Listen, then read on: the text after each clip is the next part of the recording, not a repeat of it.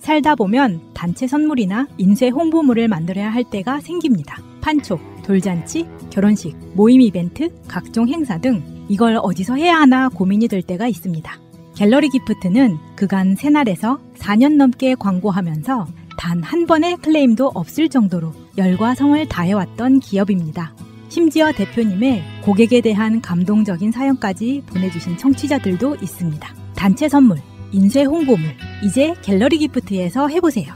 갤러리 기프트.co.kr 갤러리 기프트를 검색하시고 홈페이지를 한번 방문해 주세요. 오픈마켓을 보는 것 같은 신기하고 다양한 샘플들이 있습니다.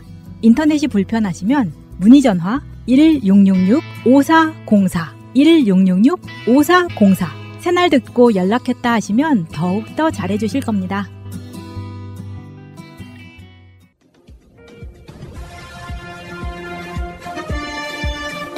꼭 알아야 할 어제의 뉴스. 국민의힘 지도부와 행안위 소속 의원들이 12구 참사 유가족 20여 명과 간담회를 가졌습니다.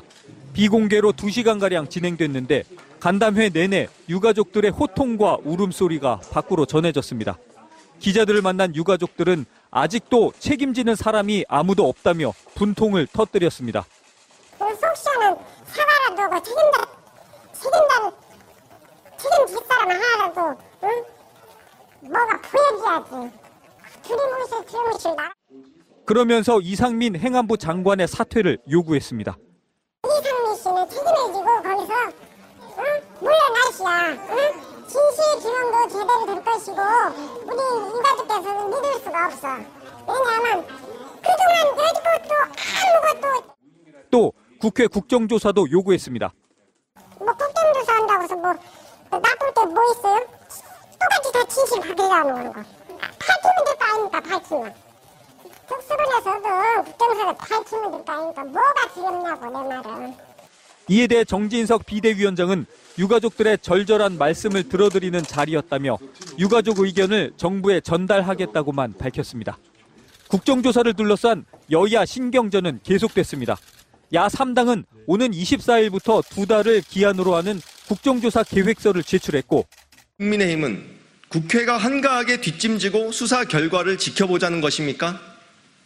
국민께서 바라는 성력 없는 수사를 위해서는 결국 국정조사만이 답입니다. 의원총회를 연 여당은 수사 결과 발표 전 국정조사는 어렵다고 맞섰습니다.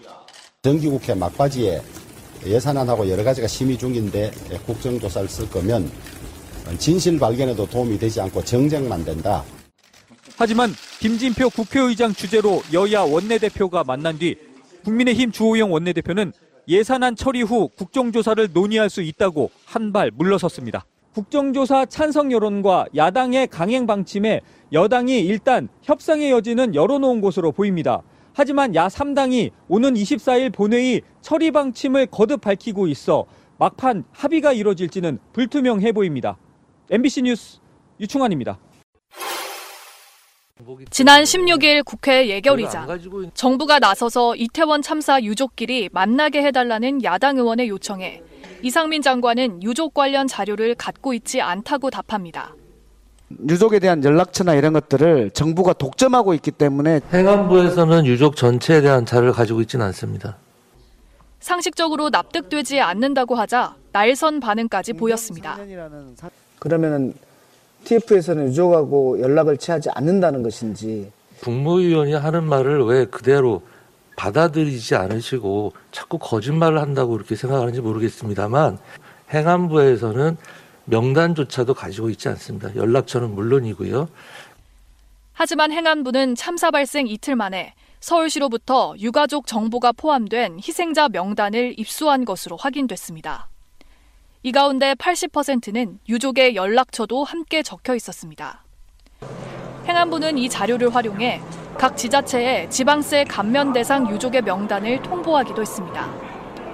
유족 관련 자료를 실제 행정에도 활용한 건데 장관은 이를 모르고 예결위에서 사실과 다른 말을 한 셈입니다.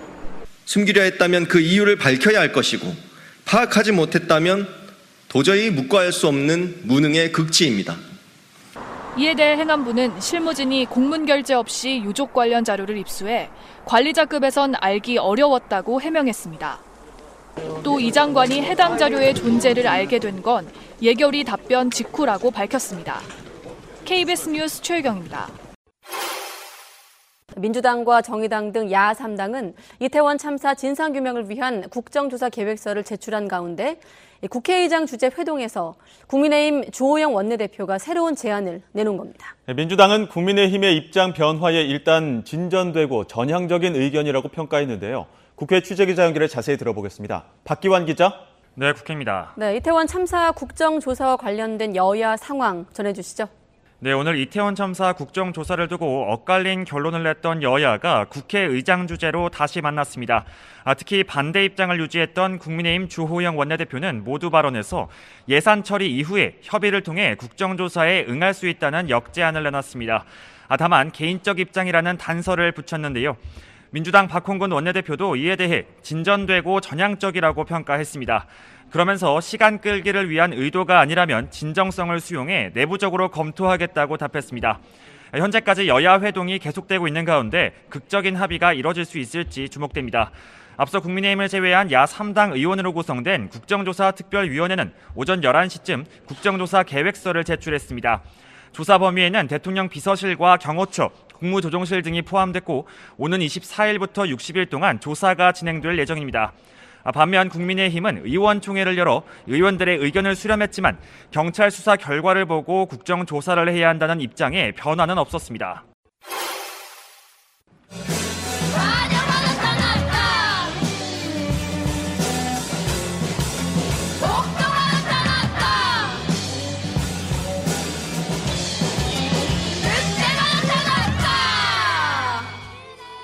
지난해 8월 발표된 곡으로 가수 이랑이 만들고 불렀습니다. 문화체육관광부가 후원하는 한국 대중음악상도 받았습니다. 배고픈 사람들은 들판에 콩을 주워 다 먹어치우고 부자들의 곡물 창고를 습격했다. 부마 민주항쟁 기념재단은 올해 기념식에서 이 곡을 꼭 불러달라고 부탁했습니다. 그런데 공연을 3주가량 앞둔 9월 말 행정안전부가 재단 측에 해당 노래를 빼달라고 요청한 정황이 나왔습니다. 이거를 빼지 않으면 안 되는 상황이 됐다라고 하니까 그 지시를 네, 수행하지 않으면 뭐 재단의 존립이 위험하다라는 말씀하셨으니까. 행정안전부 담당자가 반대하는 데다 재단은 행안부에서 예산을 받는 입장이라 거부하기 어렵다는 겁니다. 그 행안부 에서 하는 행정에서 하는 건 그냥 배탈이 없기를 바라는 무쇠 무치의 그런 기념식. 가수 이랑에겐 대신 상록수를 불러주는 것이 어떻겠느냐고 요청했습니다. 그런 가수가 아닙니다. 라고 답변하면서 이것은 저뿐만 아니라 같이 활동하는 밴드들한테도 무례하고 이 얘기는 아예 전달하고 싶지도 않는 이야기죠. 결국 감독과 가수가 요청을 받아들이지 않자 재단은 이들을 대신할 다른 가수와 감독을 뽑아 행사를 진행했습니다. JTBC 조소입니다. 포카리 보물님, 내가 한마디도 안 했는데 푸나님 맞아요. 맞는 어, 말씀이네요. 네. 왠지데이님 맞아요 푸냐는 요즘 분위기가 좀 이상해. 어제 새벽 2시에 방송실을 그 아무도 없는 시간에 정문을 열고 들어와서 방송실을 계속 기웃거리던 사람이 계속 주위를 이렇게 맴도는 거예요. 네. 그 일종의 이제 사찰이 시작된 게 아니냐. 뭐요? 음. 그 내가 이제 나중에 이제 퇴근하려고 나갔더니 그 사람이 내가 자기를 못 본 거라고 생각을 하고 음. 내가 나왔는데 딴청을 피면서 딴 데를 계속 보고 있는 거예요. 보통 사람들 같으면 그 상황에 사람이 나타나는 사람이 한 명도 없었거든. 네.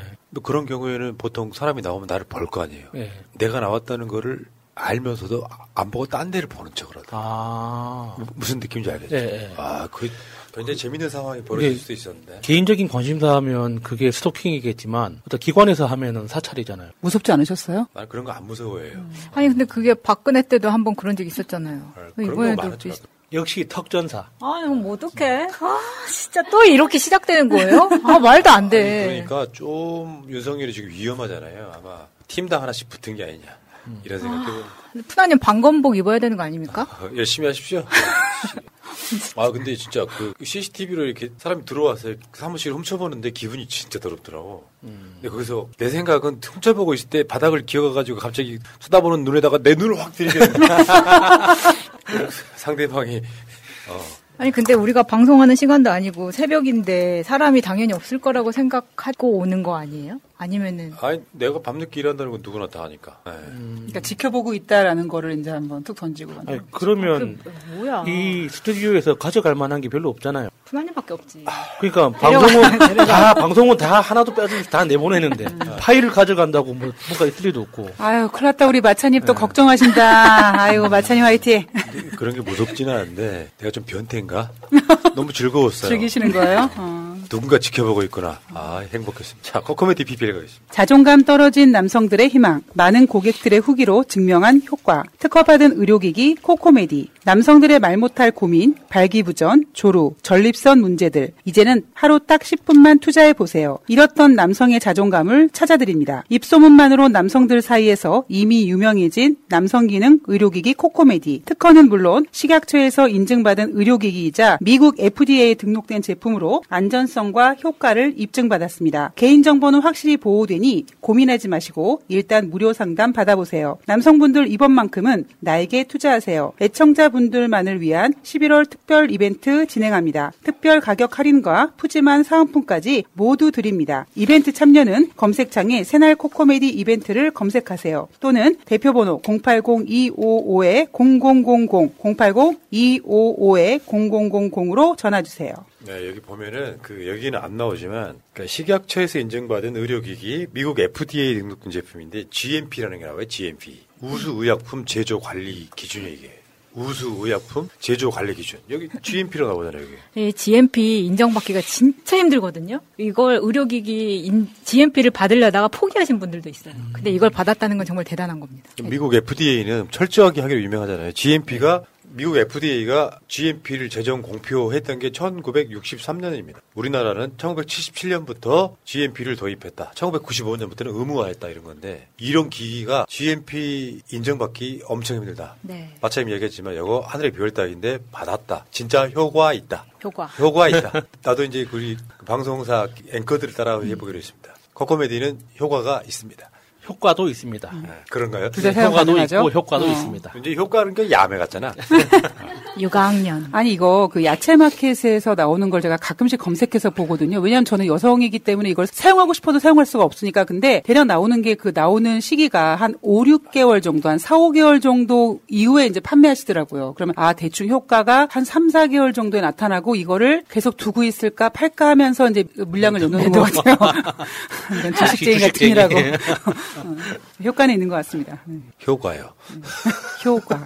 그렇죠. 효과가 없으면 네. 바로 이제 그 샀다가 한 달 안에 바로 팔았겠죠. 그렇죠. 예. 그 예전 같으면은 그게 이제 보통 이제 보통 사람들한테는 그냥 포기하고 사는 정도의 삶이었고요. 발기부전 같은 경우는 이제 비아그라가 나왔잖아요. 비아그라도 해결 못하는 게 바로 조류, 전립선 문제 이런 것들을 해결하는 방법이 있다는 거예요. 지금 우리가 굉장히 오랜 시간 동안 홍보해드리고 있는데 제가 알고 있게 사용해 보신 분들이 최소 수백 명은 됩니다. 여기에 크레임이 없어요. 난 안 되는데 이런 게 없어요. 자 개인 정보는 확실히 보호된다고 합니다. 전화하면 또 내 개인 정보가 어떻게 사람들한테 알려지는 거 아니야? 걱정하지 마시고 무료 상담을 한번 받아보십시오. 무료 상담이 중요합니다. 뭐든 내 경우를 얘기하고 상대 상담원 이야기를 좀 들어보고 아 내가 이걸 사야겠다 싶을 때 사주시기 바랍니다. 이분들 되게 훌륭하세요. 정권 바뀌면 이 광고 뺄 줄 알았거든요. 근데 광고를 안 빼.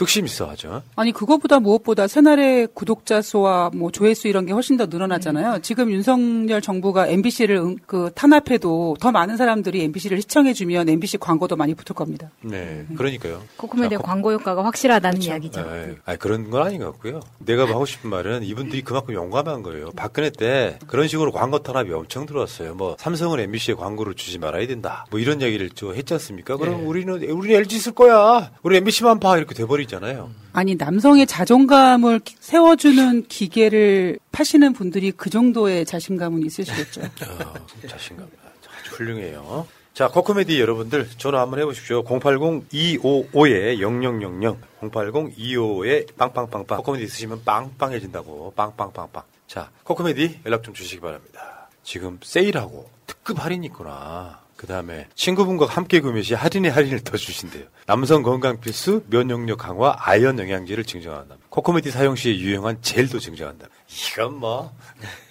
이건 뭐 행복의 그지 없네 진짜. 자 시작하겠습니다. 코코메디였어요.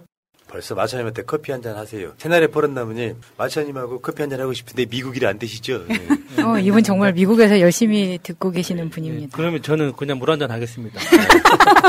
아, 그럼요. 그 마차님한테 안 줬는데 뭐 마차님한테 커피를 왜 삽니까? 어. 그, 그렇습니까? 예, 자 알겠습니다. 아, 묘한 어떤 그 서운함.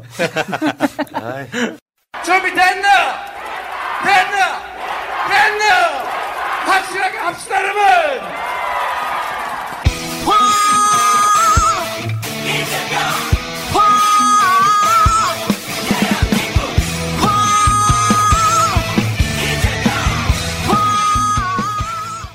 자 방송 시작하겠습니다. 지금 제 앞에 세 분 나와 계십니다. 자 마차님. 안녕하세요. 새날에서 마차를 맡고 있는 최봄입니다. 저는 유리멘탈이라서 오프닝에서 푸나님이 하신 그런 사찰 이야기가 나오면 저는 집에 가는 동안 수백 번 뒤돌아보게 됩니다.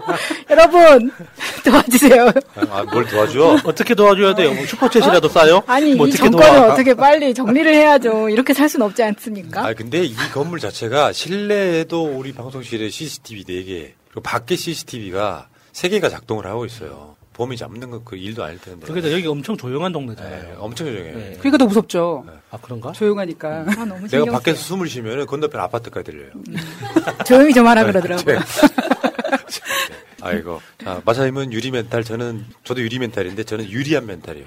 자, 그리고 그 옆에는 이윤정님 나오고 계십니다. 네, 주가 조작 혐의를 받고 있는 걸이 아니라 주식 매매를 잘하는 걸 이윤정입니다. 네. 지금 뭐, 이윤정님 같은 경우는 사실 경제가 안 좋을 때 주식 사야 되는 게 정상이죠, 원래. 아, 지금은 안 되죠. 아, 지금은 안 됩니까? 더 떨어져야 지금은 됩니까? 아니 지금은 왜냐면 어 중, 미국의 중간 선거쯤 됐을 때 잠깐 오르긴 했거든요. 그런데 이제 그 이후에 힘이 빠진 부분도 있고 사실 연말 부분 있어서 이제 산타랠리를 좀 외치고 있긴 한데 우리나라 같은 경우에는 김진태 사태가 언제든지 튀어나올 수 있기 때문에 항상 조심스럽게 그렇구나. 매매를 예, 하셔야죠. 네. 아, 우리나라 주식 없애는 거 어때요? 아 그건 큰일 납니다. 자, 알겠습니다. 제 밥줄입니다. 자, 어제, 어제 우리 사무실을 그 기웃거리면서 계속 보고 갔던 그 사람. 이년, 이윤정님한테 걸리면 죽어요. 뒤지는 거죠. 어, 그치. 죽는 것도 아니고 뒤진대요. 자, 그리고 그 옆에는 야수님께 나오고 계십니다. 안녕하세요, 야수입니다. 예. 이세 분과 함께 오늘 방송 준비한 자료가 무려 150개 출발하겠습니다. 잊지 않으셨죠? 하트를 꼭 눌러주세요. 오늘도 감사합니다. 정진상 정무조정실장 영장심사 8시간 10분. 이걸 이름하여 박근혜 이재영급이다. 이 정도면 거의 재판 한 번 했다는 그 정도급 아닙니까? 맞아. 야, 뭐 어차피 조작이어서 많은 사람들이 구속영장이 발부가 안 될 것이다 얘기했는데 전 조심스럽게 그랬잖아요. 이게 상식으로 가는 그런 나라가 아니에요. 그래서 발부가 안 돼야 하는데 발부가 된 건데 여러분들 너무 기죽지 마시고요. 이제 한참 이재명 대표 쪽 몰아치기 뭐 이게 지금 진행되고 있는데 여러분들이 정신 바짝 차리시면 이겨낼 수 있습니다. 자, 구속영장 심사 시간 박근혜 8시간 40분, 병진상 8시간 10분. 대체 그 정도의 뭐 어마어마한 지위를 진 거야? 저는 할 거면 차라리 30분 더 해가지고 이거 넘겼으면 차라리 역대급으로 기록이라도. 남을 텐데 일부러 또 그 부분을 뺀 거 아닌가 싶을 정도로 되게 애매하게 맞춰준 근데 거다. 이렇게 길어진 이유가 있을 것 같아요. 유동규, 남욱 등의 진술이 정진상 실장 입장에서는 아니다, 아니다 하다 보니까 계속 또 아니라고 그러면 추궁하잖아요. 예. 그러지면서 시간이 길어진 게 아니냐 이런 생각을 해봤어요. 근데 그 판사 입장에서 봐도, 그러니까 무조건 구속영장을 발부하기가 좀 난감했을 거예요. 그러니까 똑같은 뇌물 사건인데 돈을 줬다는 게 확인된 사람들은 다 석방하고 있는데 이상하잖아요. 판사 입장에서도. 그러니까 그 이야기 좀 이따가 한번 해보시고. 자, 증거인멸과 도주의 우려라고 그랬거든요. 근데 증거인멸이나 도주는 상당 부분 같이, 같은 맥락을 같이 해, 원래. 근데 도주의 우려 중에 중요하게 들- 작동한 게 뭐냐면요. 자주 집에 들어가지 않은 거. 너무하네.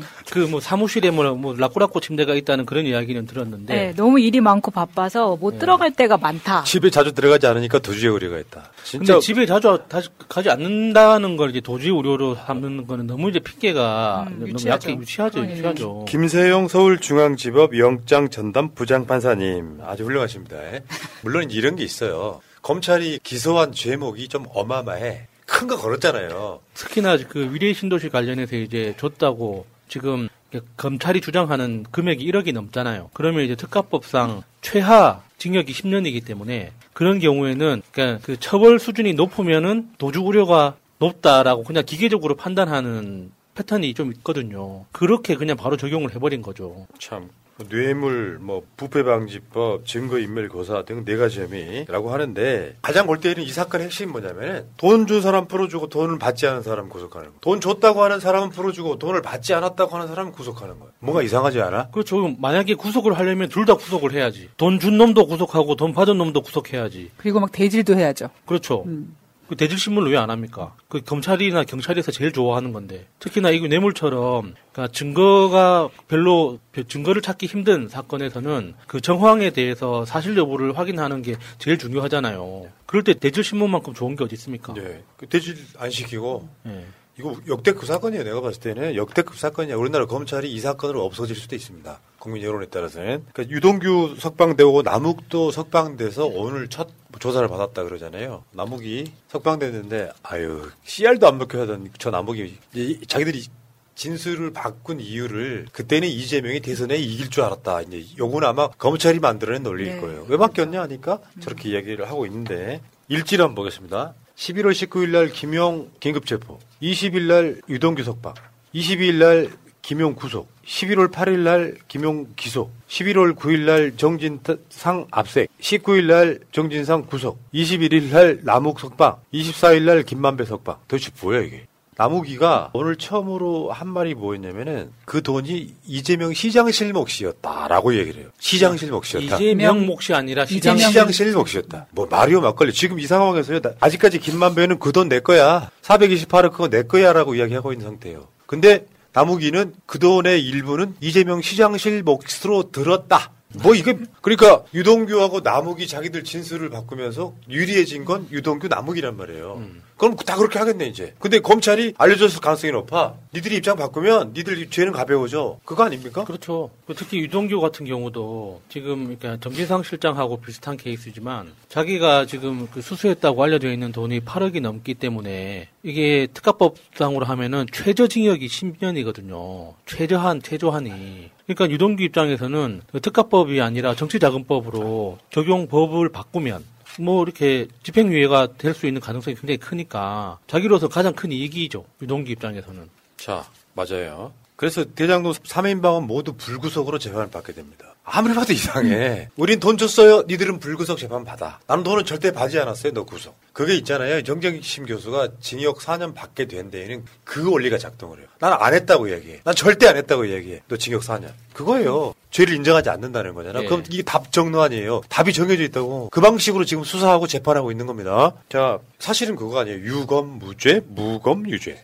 윤석열한테는 검사가 있고 이재명한테는 검사가 없죠. 변호사만 있죠. 딱 그거예요.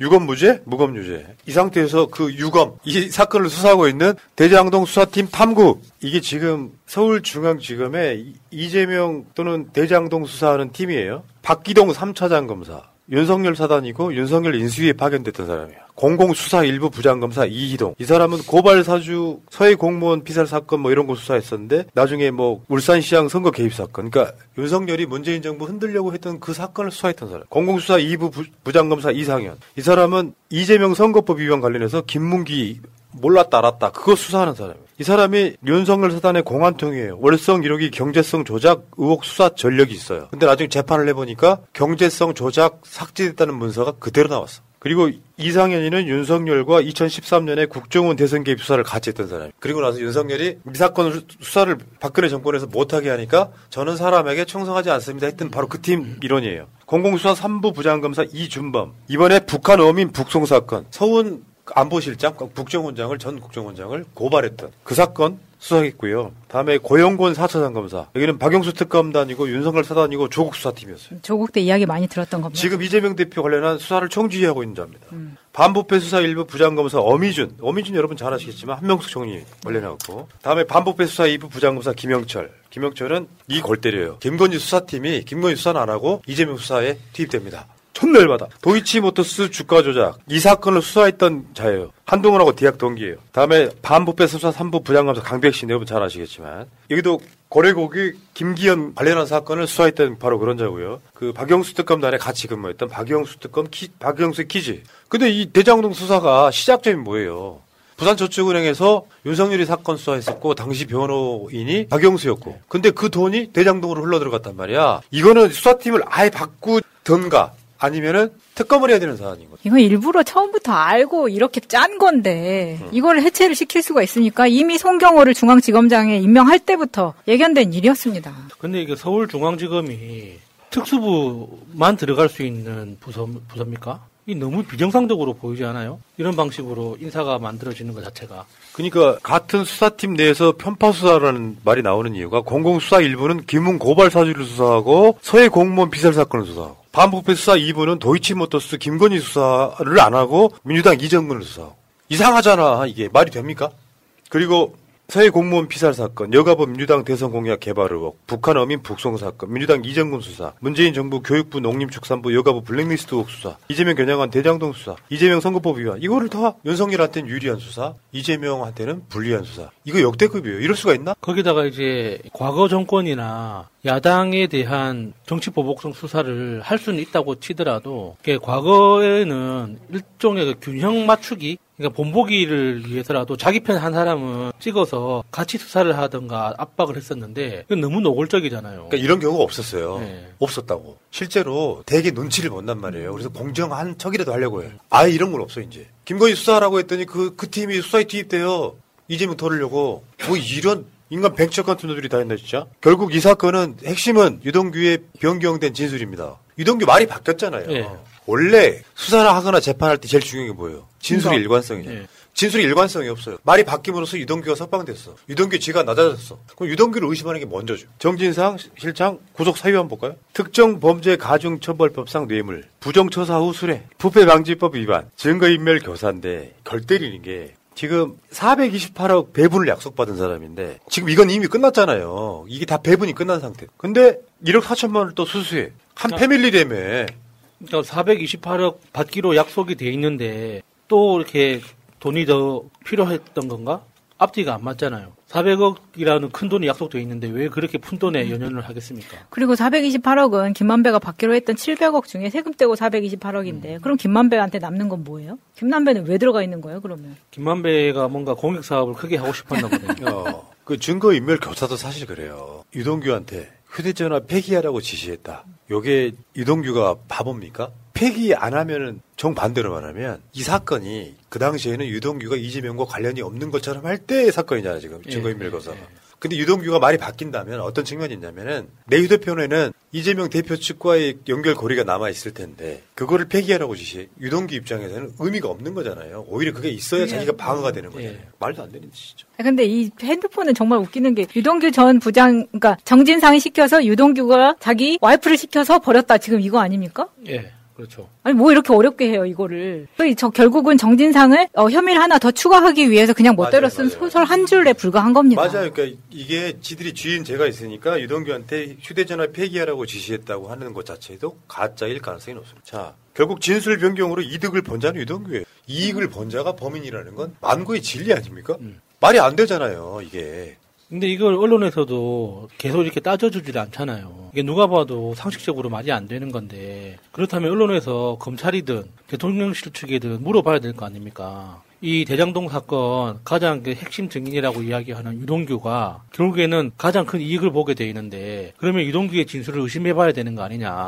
왜 유동 유동규의 진술만 가지고 계속 이런 식으로 수사를 하는 게 합당한 거냐 물어봐야 되는데 다들 짜고 치는 것처럼 다들 조용히 하고 있잖아요. 맞습니다. 예. 그리고 지금 아까 그 유동규가 정진상한테 줬다는 1억 4천만 원 받았다는 것이 성남시장실이에요. 거기 음성도 녹음돼. 그러니까 성남시장실에 CCTV 설치했을 때 엄청 그 시끄러웠었잖아요. 그게 성남시 비서실인 데 그 비서실에도 CCTV가 달려 있어가지고 그 음성까지 녹음된. 그럼 그 증거를 찾아보면 되겠네. 아니 어떤 어떤 그 정신 나간 사람이 그 CCTV 있는 거 뻔히 아는데 거기에서 현금 다발을 전달합니까? 아, 그리고 애초에 그 CCTV를 설치한 목적이 있는 거잖아요. 예, 성남시장 이재명이 설치하라는 목적이 있는데 이걸 거스르고 가장 큰 건을 거기서 보란 듯이 돈을 받는다는 게 말이 되냐고요. 거기에 대한 증거는 내놓으라고 했더니 어, 지금은 내놓을 수 없고 재판 때 보여줄게라고 했으니까 네, 재판 때 한번 나오는지. 봅시다. 예, 예. 네. 그리고 지금 변호인단이 정진상 책상 위치를 포함해서 내부 도면까지 제출했대요. 받을 수가 없다. 근데 다 쌩깐 거예요. 그러니까 다시 말씀드리지만 정진상 정무조정실장한테 영장이 발부된 거는 검찰이 건 죄목이 어마어마해서 이건 도저히 풀어줄 수가 없다. 이게 전문적인 분석이에요. 자, 그 다음에 전에 들었다는 사람 다른 다른 사람 진술은 형사소송법상 가치가 없어요. 재판 가면 이건 무조건 무죄예요. 지금 오늘 남욱이 그랬잖아요. 그 돈은 성남 시장실 몫이었다라고 들었다. 그러니까 소설을 열심히 써가지고 정황은 되게 높여주는데 법적인 증거는 없는 상태. 그럼 작가가 누군지 제일 궁금해지네요. 그렇죠. 꼭 여기가 지금 법적으로 피해갈 수 있는 포인트를 콕 집어서 이야기를 해준 거잖아요. 어. 전에 들었다고 얘기를 들었다라고 하는 것까지 검찰에서 얘기를 해준 겁니다. 쪽대본에 대본대로 써지는 대로 지금 남욱은 이야기하고 있을 그 뿐이에요. 최소한 작가가 윤석열 아닙니다. 왜냐하면 윤석열은 그런 머리가 안 돼요. 이 내용도 그렇게 똑똑해 보이진 않지만 윤석열은 아닐 것 같긴 해요. 네. 판사를 믿는 푸나님 정신살이세요. 아, 저런 사람 제일 싫어. 내가 언제 판사를 믿는다 그랬어? 남의 말을 듣지도 않아, 그냥. 아주. 판사 믿지 말자고 한 사람이 나야, 이 양반은. 남의 말을 반대로 이야기해버리면 말하는 사람 되게 열받죠. 그 다음에, 어, 검찰이 그, 그 전에 이제 유동규 정무조정실장 변호인단이 기자회견 하겠다고 하니까 부적절하다면서 폐쇄해버렸잖아요. 현관문까지. 이것도 골 때리는 거예요. 정진상 변호인 기자실 안 돼, 현관 폐쇄해. 야. 아니, 이거 진짜 엄청난 것 같아요. 지금 노- 이거 진짜 놀랬거든요. 아, 지금 검찰은 지금 무서운 게 없나 봐요. 눈치를 안 본다는 정도가 아니잖아요, 저거. 그러니까 이거는 사실 검찰 이 고검에서 기자실에서 하겠다고만 한 건데도 불구하고 이 고검의 현관을 아예 폐쇄시켜 버린 거예요. 이건 누가 할 수 있겠습니까? 이거 일, 말단 실무들이 할 수 있겠어요, 아, 이거를? 이거는 믿는 구석이 확실하니까 할 수 있는 행동이에요. 이게 말이 됩니까? 어쩌고 어쩌고 이거 없어 이거. 야 저기가 니들 거냐? 거의 윤석열급이네 이 새끼들 보면은 사용하지 마 밖에서 한 거잖아요. 다음에 근데 김건희 사건은 1년째 감감무소식. 나 이게 되게 열받아요. 내가 말했잖아. 윤석열이 김건희 사건 수사하고 김건희가 죄가 있으면 구속까지 시켜. 그럼 윤석열 지지로 오른다니까. 근데 아주 너무 뻔뻔한 거예요. 김건희 사건은 감감 무소식인데다가 그 수사팀이 이재명 수사까지 동원되고 있어 지금. 얘는 그 쉽게 표현하면 입건하고 수사를 하고 있기는 해. 김건희 공무원들은 다 재판받고 있어. 김건희 수사를 안 하면서 그 수사팀이 대장동 수사를 하고 있는 거예요. 다시 한번 말씀드리지만 윤석열 입장에서는 아니 그래서 우리가 야, 야당 수사에 올인하는 게 뭐 불법이 있습니까? 이렇게 생각할 거예요. 그냥 법적으로만 따지기 때문에. 본인의 어떤 정치적인 위치라던가 이런 거에 대해서는 그냥 불법과 합법 이걸로만 나누기 때문에 이런 태도가 지금 본인한테는 굉장히 합리적이라고 생각이 드는 겁니다. 그럼에도 불구하고 전례가 없었던 그 김건희 주가 조작 조사를 수사를 안 하고 있고 지금 이렇게 바뀌는 것도 이것도 사실 어찌 보면 전례가 없는 것임에도 불구하고 윤석열은 뭐내 멋대로 하는 건데 뭐 이런 식인 거죠. 그러니까 대통령부터 지금 밑에 있는 주요 그 고위직에 앉아 있는 사람들 머릿속에는 대한민국의 법률은 형법밖에 없는 것 같아요. 그러니까 형법상 문제가 안 되는 거면 괜찮아. 결국에는 뭐 다른 법률 위반해봤자 뭐 벌금 몇 푼 내면 되지. 그게 뭐 큰 문제가 되겠느냐. 요 정도 생각하는 것 같아요. 그렇지 않고서는 이렇게 할 수가 없죠. 이게 말이 됩니까? 정치한다는 사람들이 정치적인 고려를 전혀 하지 않고 균형을 안 맞춘다는 것 자체가 얼마나 무시무시한 행동인지 그 인식이 없다는 뜻이잖아요. 저는 그게 그게 정말 너무 무서운 거예요. 이러다가 그러니까 우리가 그 12구 이태원에서 일어났던 12구 참사를 우리가 상상도 못했던 방식으로 그 사고가 일어나지 않습니까? 그러니까 이런 방식으로 정치가 진짜 시스템이고 뭐 관리고 관습이고 뭐 헌법이고 이런 거 없이 무조건 이런 방식으로 자기 편의대로 갔을 때 어떤 어디에서 어떻게 사고가 날지 이게 우리가 가늠할 수가 없는 거거든요. 그게 진짜 무서운 거예요. 예. 지금 중앙지검의 반부패 1부부터 3부까지 1, 2, 3부가 다 이재명 수사에 올인하고 있습니다. 이재명과 민주당 수사에 중앙지검의 검사 수가 우리나라에 제일 많아요. 200명이 좀 넘어요. 그 중에 사실상 반 정도가 이재명 수사에 올인하고 있다고 보시면 반 정도가. 그리고 그걸로 부족해가지고 대검에서 파견 보내갖고 수사하고 있어요. 얘들은 사활이 걸려 있는 거야. 이 싸움에 지면 맞아요. 검찰이 망한다고 생각을 하는 거예요. 김건희 수사, 도이치모터 수사까지 그 팀까지 동원돼가지고 이재명 수사하고 있어요.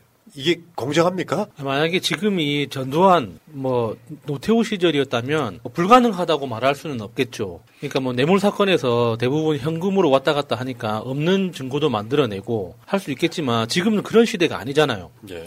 이제 와서 지난 몇 년 동안 없었던 증거가 갑자기 만들어서 가지고 오면 그걸 누가 믿을 것이며 그렇게 증거를 만들어낼 수도 없는 거잖아요. 그러면은 없는 증거를 가지고 어떻게 이재명을 때린단 말이에요. 예. 지금 이 검찰이 이렇게 하는 건 결국에는 이재명 하나 그 잡아 죽이려고 하는 거 아닙니까? 근데 이거 벗어나면 이재명은 확고하게 대통령 됩니다.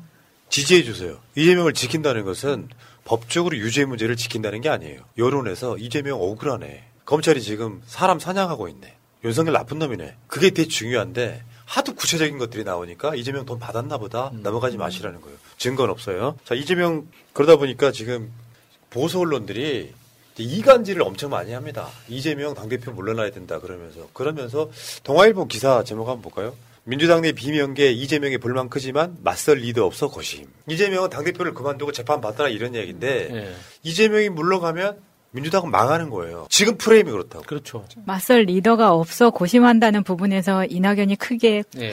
실망했다. 저 우리 이낙연 씨가 또 이재명 저 욕하는 페이스북 글에다가 좋아요 눌렀다 그러죠. 그건 안 보여드릴게요. 여러분 인정상하실까? 저 제목에서 이 똥파리 냄새가 강하게 났습니다. 이거는 지금 민주당이 빨리 본인들이 원하는 대로 이게 쉽게 와해되려면은 안에서 갈라치기 되고 니들끼리 싸워야 되는데 지금 그 분위기가 본인들이 생각하는 것처럼 빠르게 일어나지 않기 때문에 부채질하고 예. 있는 겁니다. 자 이재명 대표 반응입니다. 할 일을 하겠습니다. 이게 이재명이죠. 좀 통 크게 가세요. 우리 시민들이 지켜드릴 겁니다. 제 유일한 걱정은 이재명 주기와 야당 파괴에 혈안인 정권이 민생을 내팽개치고 있다는 것입니다. 경제는 망가지고 외교는 추락 중입니다. 한반도 위기는 심화되는데 전략은 보이지 않습니다. 민생을 지키는 야당의 역할에 더욱 충실하겠습니다. 언젠가는 이 진정성을 국민들이 알아줄 거라고 믿고요. 민주당에서는 계속 이러고 있어요. 지금 내가 봤을 때는 특검 해야 돼. 아까 말씀드린 것처럼 그런 윤석열의 검사들, 박영수 기자들이 수사하는 걸 누가 믿겠냐고. 수사 결과가 나와도 받아들이기 힘들어요. 그렇기 때문에 민주당에서는 지금 특검 받으라고 계속 이야기하고 있는 건데 특검 특검 안 받지 않습니까? 못 받는 거죠. 그러니까 이제 특검을 저 국민의힘에서 받아주든 말든, 그러니까 일방적으로라도 저는 어, 무리해서라도 통과시켜야 된다고 봅니다. 그렇게 했을 때 대통령실에서 그러니까 이 거부권을 행사해야 될지 말아야 될지 굉장히 크게 고심할 텐데 그 거부권을 행사하든 안 하든 결과적으로 이건 윤석열한테 굉장히 큰 압박이 되니까 이거는 이 국민의힘의 뭐 합의를 통해서 특검을 통과시킨다 이런 거 말고 그냥 민주당 그 독자적으로 밀어붙여도 되는 거라고 봅니다. 그러니까 이게 이 사건은 그런 거예요. 이재명 대표가 대통령이 돼서 어, 있잖아요. 현근택 같은 변호사들이 검사여서 윤석을 수사한다고 생각해봐봐. 어떻게 받아들일 거야? 딱 그 느낌 아니에요. 자, 지지자들 마음은 이런 것 같아요. 저것 좀 읽어주세요. 혹시 이재명이 잘못되더라도 민주당은 하나로 똘똘 뭉칠 것이라는 글을 봤습니다. 이재명 없는 민주당은 절대 지지하지 않습니다. 민주당이 살 길은 죽으림을 다해 이재명을 지키는 것, 이재명을 지키는 것이 국민을 지키는 것입니다. 지금 윤석열이 아무리 못해도 이재명 사라지면 우리 정권 교체 못합니다. 지금 현재는 그렇습니다. 그리고 이런 식으로 막무가내 지금 야당 정치인만 가지고 계속 어, 공격을 하고 있는데 이 다음에는 자기가 본인이 될 수 있는 거예요. 그 다음 순서가. 네. 그러니까 지금 윤석열이 추구하는 게 이재명 한 사람을 포인트로 원 포인트로 딱 집어서 이재명만 제거하면은 그 다음은 정상적인 정치를 하겠다 이런 게 아니잖아요. 민주당 자체를 몰살시키는 게 최종적인 목적이기 때문에 이재명은 시작일 뿐이지 이재명이 사라진다고 끝나는 게 아니지 않습니까? 그 이재명 자체가 윤석열에 맞서라고 77.77%로 뽑아준 역대 이재명은 여러 가지 기록을 갖고 있죠. 여러분 모르실 분들은 설명 하나 드리면은 이재명 대표가 대선 때 이겼던 그 얻은 숫자 있잖아요. 민주당 역사상 가장 많은 표를 얻은 사람이고 민주당 역대 전당대회 가장 많은 표를 얻은 사람이 이재명이에요. 그만큼 지지층들이 이재명에게 윤석열에 맞서라고 뽑아준 거예요. 근데 그 이재명이 만약에 중간에 낙오를 하게 되면 민주당 완전 망하는 거예요. 조건 실건 진짜 민주당 지지자라면 이재명 지켜야 됩니다. 자, 이 사건의 핵심, 이 사건의 핵심인 천화동인 실소유주 구분 관련 언급을 한번 여러분들 한번 볼게요. 요거는 이제 제가 나중에 추가한 건데 제가 읽어드릴게요. 김만배 뭐라 그랬냐 그분에 대해서 천화동인 1호가 내, 네 것, 유동규 것이라는 걸 직원들이 안다. 이 정영학 녹취 파일에 나와요.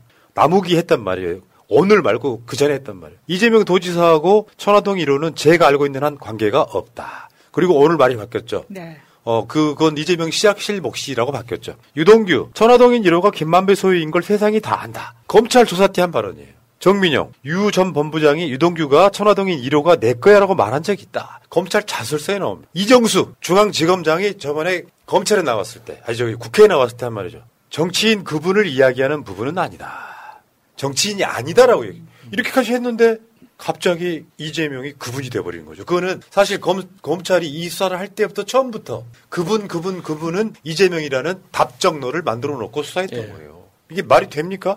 아무튼 노- 정말 놀라운 자, 이 수사 말도 안 되는 불공정 수사라는 말씀을 드려보고요. 이 주제는 여기까지 할게요. 결혼 기념일이라고 남편이 꽃을 사갔더라고. 아, 행복하겠다, 언니. 차라리 돈으로 주지. 먹을 수도 없고, 나중에 버리기도 힘들고 말이야. 그러나 마음을 전할 때 꽃보다 좋은 것은 없습니다. 인생에 있어서 돈이 전부는 아닙니다. 꽃은 기쁨과 슬픔을 함께합니다. 새가 날아든다와 연대하는 전국 꽃배달 자미원 꽃집. 010-3608 7576 여보, 고마워. 옆에 마차이 너무 힘들어하시네. 인상을 쫙 쓰고 불안해 죽을라 그래. 당당하게 하세요. 걱정하지 마시고. 자, 윤석열이 도어 스태핑을 중, 중단했어요. 뭐 나 도어 스태핑 하고 싶지 않아. 정말 아쉽습니다. 아, 아쉽습니다, 근데 진짜. 진짜. 윤석열이 뭐 삐진 것 같기도 합니다. 그러니까 MBC 기자가 대놓고 뭐가 악의적이란 말입니까? 그게 일종의 말대꾸 아닙니까? 어허 이 새끼들이 어, 전 무서워. 이 새끼들이 지금 말대꾸를 해? 아니 삐진 게 아니라 저는 무서워했다고 생각해요. 왜냐하면 윤석열은 그렇게 앞에서 당당하게 자기한테 이렇게, 이렇게 뭐 항변하고 이러는 거를 용, 용, 그 용납하지 않는 사람이잖아요. 그러니까 주랭랑 치고 도망갔잖아요 그때도.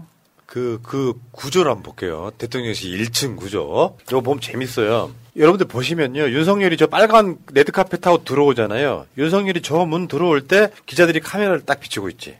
들어와. 그리고 doorstepping 하는 그저 꺾어지는 데서 doorstepping 약식 기자회견을 해. 근데 원래는 지금 여기 설치된 밑에 보면 이렇게 벽이 하나 생겼잖아요. 이건 원래 없었어. 그러다가 나중에 이 벽이 생기기 전에 허리 정도 높이로 유리문 하나가 생겨 있었어. 근데 이번 아예 벽을 만들어 버린 거야. 그럼 기자들은 어떻게 하라는 거예요? 그러니까 이제 이, 게 이따가 보시면 이, 이 지도를 보시면은 그 이기주 기자가 슬리퍼 신고 나가잖아요. 네. 바로 여기 기자실이 있는데 네. 기자실에 출근한 기자들 상당수가 슬리퍼 신고 있는데 음. 윤석열 왔다 하면 우르르 달려나고 신발 갈아 신지 못하고 가는 거예요. 그- 그런 구조였던 건데 윤석열이 이제 저번에 한번 기억들 하시겠지만 다른 쪽에 문 만들고 있다는 공사하고 있다는 예. 걸 보신 적 있잖아요. doorstepping이 윤석열한테 너무 벅찼던 거예요. 벅차죠. 시간도 대충 맞춰야 되지. 뭐 말 doorstepping에 말 잘못하면 지지율 떨어지지. 드디어는 MBC 기자가 엉기기까지 하지. 그러니까 자기가 생각했을 때는 doorstepping이라고 했을 때 정말 기자들이 막 대통령님 화이팅! 막 오늘 넥타이가 멋있으세요? 김치찌개 언제 해주실게요? 막 이런 질문만 나올 줄 알았는데 여기저기서 사고 치고 자기 와이프가 치고 자기가 치고 기타 등등 막 치고 있으니까 자기가, 자기도 그런 것에 대한 답변이 버거웠던 거죠.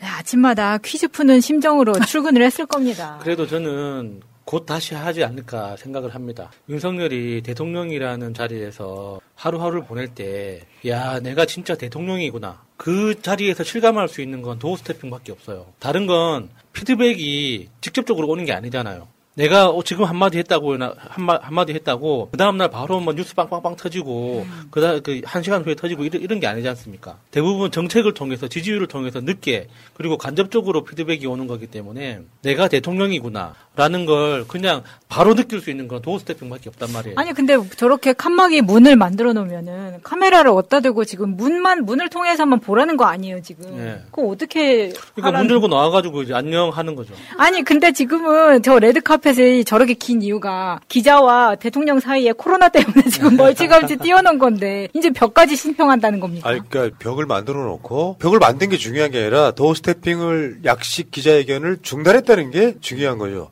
벽도 만들었고요. 안 약식 회견도. 음. 중단했다는 거. 아, 더 이상 못하겠다. 내가 뭐, 아, 내가 항상 하는 얘기잖아. 윤석열은 대통령이라는 자리에 버거운 자예요. 대통령 깜냥이 아니라고. 그렇다 보니까, 이제 뭐 그 이야기는 이따가 뭐 나, 오겠습니다만 이제 누군가가 도어 스태핑 하시면 안 됩니다. 하니까 겸사겸사 해가지고 MBC, MBC 탓하면서 떡봉 김에 제사 지내버린 거죠. 아, 그래. MBC 같은 뭐 언론사가 가짜뉴스로 대통령 흠집 내기 하니까 안 한다는 것 같은 뉘앙스를 주는 윤석열 지지층한테는 그렇게 먹히겠죠.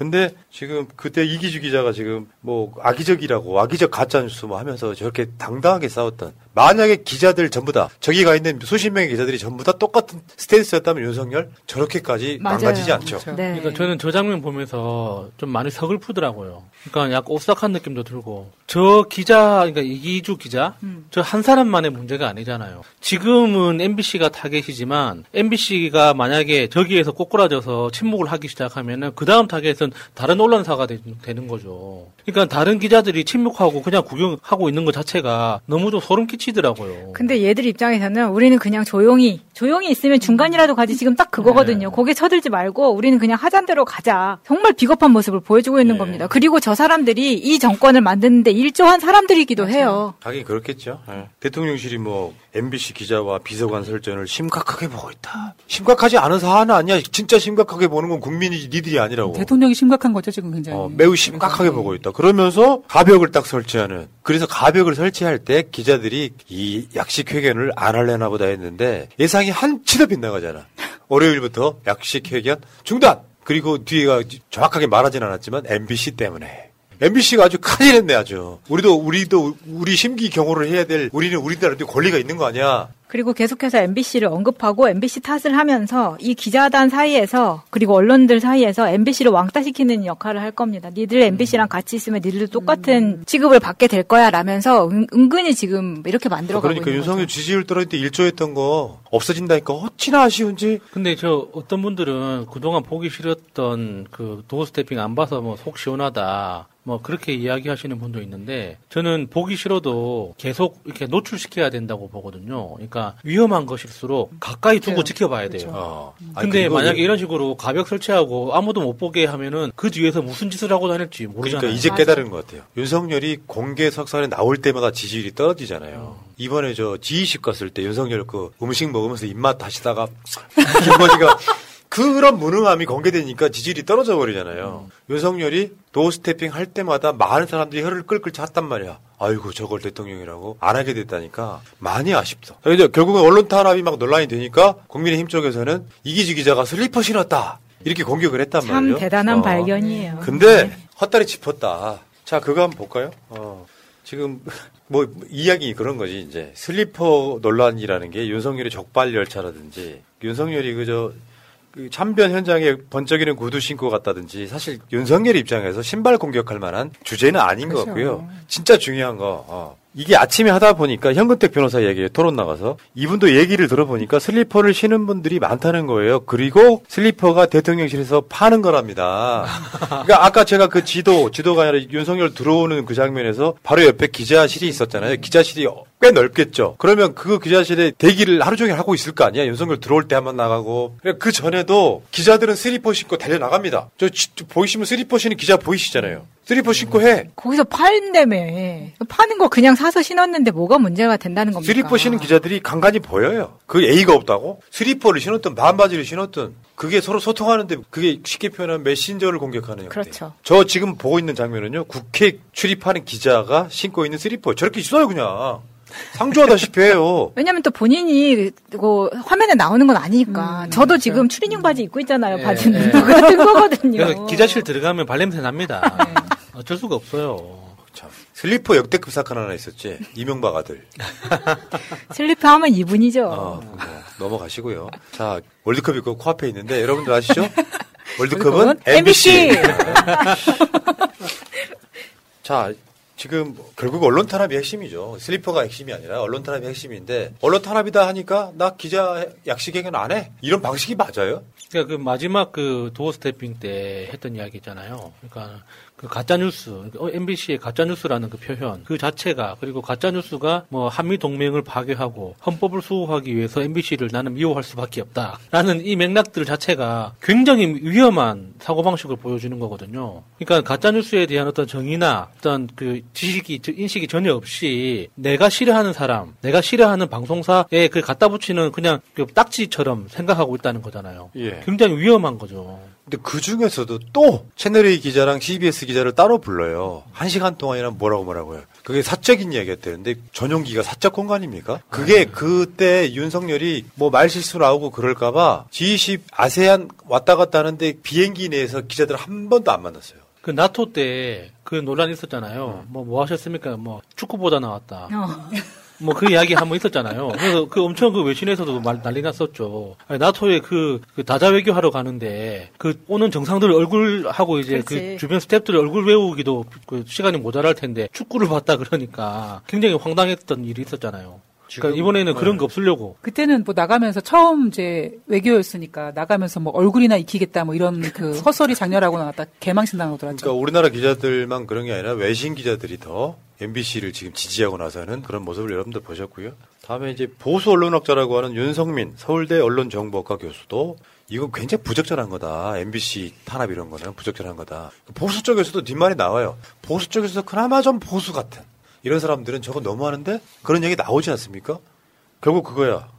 윤석열이 MBC를 탄압할수록 MBC 존재감은 커져요. 지금 미디어가 많잖아. 예. 지상파만 해도 전국 방송이 지금 뭐, 뭐 SBS 민방이긴 하지 민방이 주로 이제 저기 지역에 내려가면 있지만 SBS, MBC, KBS, EBS 그리고 종편들이 있고 보도 채널 있잖아요.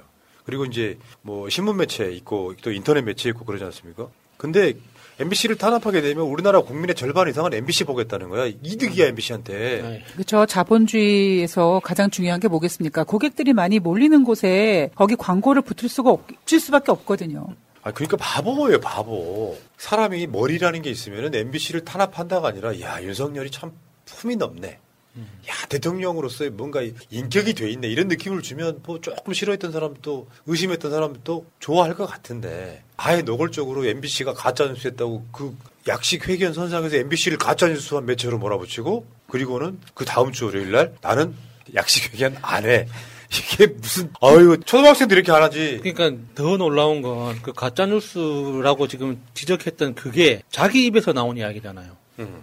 그러니까 다른 어떤 사건이나 다른 이야기를 가지고 뉴스를 문제 삼는 게 아니라 자기 입에서 나온 말을 가지고 지금 문제 삼는 거란 말이에요. 그러면 만약에 MBC가 가짜 뉴스라고 이야기를 했으면 사실은 뭔지에 대해서 아는 건 자기 자신밖에 없는 거 아닙니까? 아니 그러니까 이기주의자 그랬잖아. 그게 뭐가 악의적인 거란 거냐. 그 말이 네, 그 말이에요. 악의적 가짜 뉴스라고 그랬으니까. 그러니까 그 말을 대답하지 못하고 들어다가 들어가다가 자빠질 뻔했고 그 장면 그런 장면도 공개되지는 않았지만 그게 부끄러우니까 가벽도 설치하고 앞으로 나 안 할래라고 하는 겁니다. MBC가 한때 김재철 등의 시대에는 말도 안 되는 보도했잖아요. 진보는 말랐고 뭐 보수는 뭐 근육질이고 막 비오는 날은 빵이 땡기고 그 아우 뉴스 데스크에서 할 이야기냐? 근데 그런 시절에 우리는 MBC를 엠빙신이라고 불렀어요. 맞아. 네. 요즘은 최고야 진짜. MBC 화이팅. 멈춰야지. 어, 어. 그거 우리 한번 해줍시다. 저기 저기 서영교 보자. MBC 화이팅! 정말 아이고 많이 부끄러워. 세상로 지경 조지경 속이다 자, 여러분들이 새날 구독과 멤버십을 해주실 차례입니다. 악의적으로 새날 흠집내시는 분들이 뭐 구독 구걸한다. 뭐 멤버십 구걸한다 그러는데 구독해주세요, 멤버십 해주세요 구걸입니까? 그건 다른 채널도 다 하는 거죠. 적당히들 좀 해, 진짜. 아, 짜증나 죽겠어요. 최소한 나는 스포츠 구걸은 안 해. 뭐, 뭐 비슷한 맥락일 수 있지만. 아니 뭐 스포츠 싸주시는 건 감사하고 저희는 후원 계좌가 없잖아요. 아니 그러니까 네. 문제는 그런 방식으로 악의적으로 선동을 해가지고 공격을 하단 말이야. 자 집회 이야기 한번 해볼게요. 지금 윤석열 퇴진 촛불이 지금 숫자가 점점 불어나고 있어. 예. 사진으로 한번 우리 잠깐만 감상을 하시겠어요? 메시지가 중요하긴 한데 윤석열 퇴진 지금 저 저 저 잠깐만 저 그대로 있어봐요. 이걸로만 보면은 한 한 40명 왔는데요. 자 이제 여기는 이제 한 명 온 사진도 한번 보여드릴게요. 한 명밖에 안 왔어? 지금 보시는 사진들은 다 이호 작가님. 네, 네, 이호 작가 사진들입니다. 사진이 굉장히 네. 많이 있죠 지금. 멋있더라고요. 예술이더라 진짜. 예술. 쭉쭉 한번 보여주세요. 윤석열 퇴진. 처음에 시청역으로 이제 나오라고 했었는데 시청역 출구들이 나가면은 이제 자리 잡기가 너무 힘든 거예요. 그래서 이제 뒤로 뒤편에서 뭐 들어오는 게 낫다. 서울역에서 이제 나가서 가시는 게 나을 정도로 그리고 이번 집회는 저 지금 보시는 것처럼 구획이 딱딱 나눠져 있잖아요. 정말 집회 준비를 잘했습니다. 자원봉사자 하시는 분들이 고생도 많이 하셨고 시민분들도 다 잘 따라주셔가지고 중간에 화장실 가거나 이런 것들이 너무 편하게 잘 진행이 됐었어요.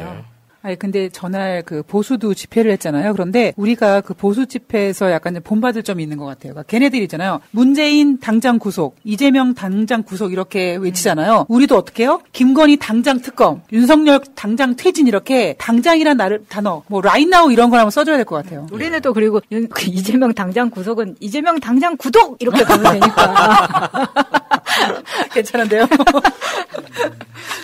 근데 저 저렇게 많은 사람들을 경찰 추산으로 하면은 3만 명 된다고. 그 지난번에 16,000명이라고 했잖아요. 경찰한테 정말 궁금하지 않습니까? 대- 그 경찰 추산으로 하- 대한민국 인구가 얼마나 될지. 아 저는 궁금해서 물어보고 싶어요. 눈깔이 삐었냐고 진짜. 경찰 추산 대한민국 인구 800만. 이번 집회가 아마 제가 나갔던 집회 중에서 가장 사진 많이 찍었던 집회인 것 같아요. 네. 예. 정말 많은 분들이 어 마차님 이렇게 반겨주셨는데 그 중에서 한 분이 어 정말 막 반가워하시면서 제 귀에 대고 해주신 말씀이 있었어요. 예. 제 본명이 김명신이에요. 그래서 진짜 명신이 언니도 만나고 네. 그 마차님 말씀하시는 사이에 댓글창에 유튜브는 새날 월드컵은 MBC라고 아주 훌륭하세요. 지금 스포츠 보내 아니 저기 멤버십 보내주신 분 스포츠 보내주신 분들 아 이렇게 이야기해드린 게 올라오는구나. 아, 그런 감사합니다. 것도 있고 지금 그 마차님이 많이 떨고 계시잖아요. 이럴 때는 가족이라는 느낌으로 멤버십 가입해 줘 해주셔야죠. 아 그리고 이번 집회에서 어, 실물이 훨씬 낫다라고 말씀해 주신 분들이 많았는데 소문 많이 내주시기 바랍니다. 어, 사람들 너무 착해. 저한테 이게 집회라는 게 처음부터 사람이 많이 오는 게 아니라 점점점 불어나기 시작하잖아요. 그래서 사람들이 아까 사진 중에 제일 사람 많았던 사진을 끝에서 두 번째 사진 저런 어떤 그 그림이 막 작동을 하잖아요. 그러면 사람들이 나도 가고 싶은 욕구가 생겨요. 음. 12월 달에는 아마 미어 터지는 상황이 벌어질 가능성이 되게 높아요. 집중 집회 때. 근데 여기서 지금 중요한 게 원탁회의를 제안했다는 거예요. 그 안진걸 사회자가 민생경제연구소장이 원탁회의 제안했다는 건 뭐냐면 지금 저기는 저번에 한번 지지난주인가요? 이태원 12구 참사 있고 나서 그 자리에서 집회했던 분들은 단발성이었거든요. 그런 분들이랑 같이 다 연대하는 원탁회의가 이제 만들어지는 거죠. 지금은 촛불행동이라고 하는 또 여러 개 단체가 모인 집단이긴 하지만 각 시민 사회 단체들 다 모이면 어마어마할 겁니다. 자, 그 다음에 윤석열 출, 출범 후에 최대 규모의 촛불 집회였고요. 이번에는 법원이 그 용산 대통령실을 애워싸도 된다라고 하는 판결이 나와가지고 애워싸기까지 겁나 무섭겠다. 그래서 윤석열 아마 용대실로 출근 안 하려고 지금 도스태핑 안 하는 거 아닐까요? 음. 그러니까 다시 저번에 청와대로. 정변이 그랬거든. 차만 왔다 갔다 윤석열이 이제 출근을 할때 차만 왔다 갔다 하고 앞에 이제 벽이 설치됐지 또 동쪽에 문 만들어졌지 하면 출근 안 하고 그냥 거기서 자고 일어나고 하지 않을까? 야, 경호 차원에서는 완벽하네요. 각해무샤조차 없는. 그러니까. 대역도 가능하겠네요. 근데 이제 이번 논란이 된 거는 민주당 국회의원들 사실상 민주당이죠. 일곱 명 그냥 민영배 무소속 의원이 있어서 이분들이 이제 무대에 올라왔다는 거. 여기 보면 지금 안민석, 유정주, 강민정, 김용민, 양이원영, 황운하, 민영배 이렇게 이 무대에 올라오는데 전 되게 감동적이더라고요. 원래 박근혜 때도요 저런 논란에 엄청 휩싸였었어요. 민주당이 국회의원이 나갔다라고 조중동이 엄청 공격했던. 그 처음에 김용민 의원이 나왔었고 그 다음에 그 안민석 의원이 나도 동참하겠다 해서 다시 나온 거예요. 지금 최소한 저 일곱 명은 비난을 각오하고 감수하고 나온 거죠. 그러니까 당 내에서도 저렇게 이제 집회에 참석하는 것에 대해서 좀 안 좋게 쳐다보는 의원들이 많이 있죠. 근데 이제 그럼에도 불구하고 저런 다양성이라는 측면에서 자기 목소리를 낼 수 있는 게 또 민주당 아니겠습니까? 많은 의원님들이 많이 나오니까 또 집회에 나오시는 분들이 힘을 더 얻고 같이 할 수 있었던 것 같아요. 원래 이런 측면도 있는 거예요. 저쪽으로부터 공격을 받으면 시민들이 지켜줍니다. 시민들 존재감, 시민들한테는 굉장히 존재감이 높아지는. 시민들이 지켜주는 거예요. 뭘 조중동 뭡니까? 민주당 지금 조중동 끊었잖아. 조중동만 보고 있으면 벌벌 떠는 거죠. 그 왜 하나님께서 촛불 집회 이제 점점 갈수록 많은 분들이 모일 거라고 말씀하셨잖아요. 그런데 사실 그런 약간 시발점과 뭔가 이렇게, 이렇게 딱 불을 지피는 그런 게 있을 텐데 예를 들면 그 박근혜 같은 때는 김진태가 김진태 맞나요? 그 촛불 꺼질 거라고 얘기했을 때 막 국민들이 더 어, 촛불 집회 많이 나갔던 것처럼 이번에 국민의힘에서 그 대선 불복 촛불에 취하다가 자빠진다 이런 개소리를 했기 때문에 오히려 이게 시발점으로 더 많은 국민들이 더 그, 그러니까. 어, 나가게 될 것 같습니다. 여러분들 기억하십시오. 이거 캡처하세요. 민영배, 양희원영, 강민정, 안민석, 유정주, 황원하, 김용민 이렇게 캡처하시고 어쨌건 대통령실을 겹겹이 둘러싸서 이태원 참사 책임자라고 외치면 무서울 겁니다.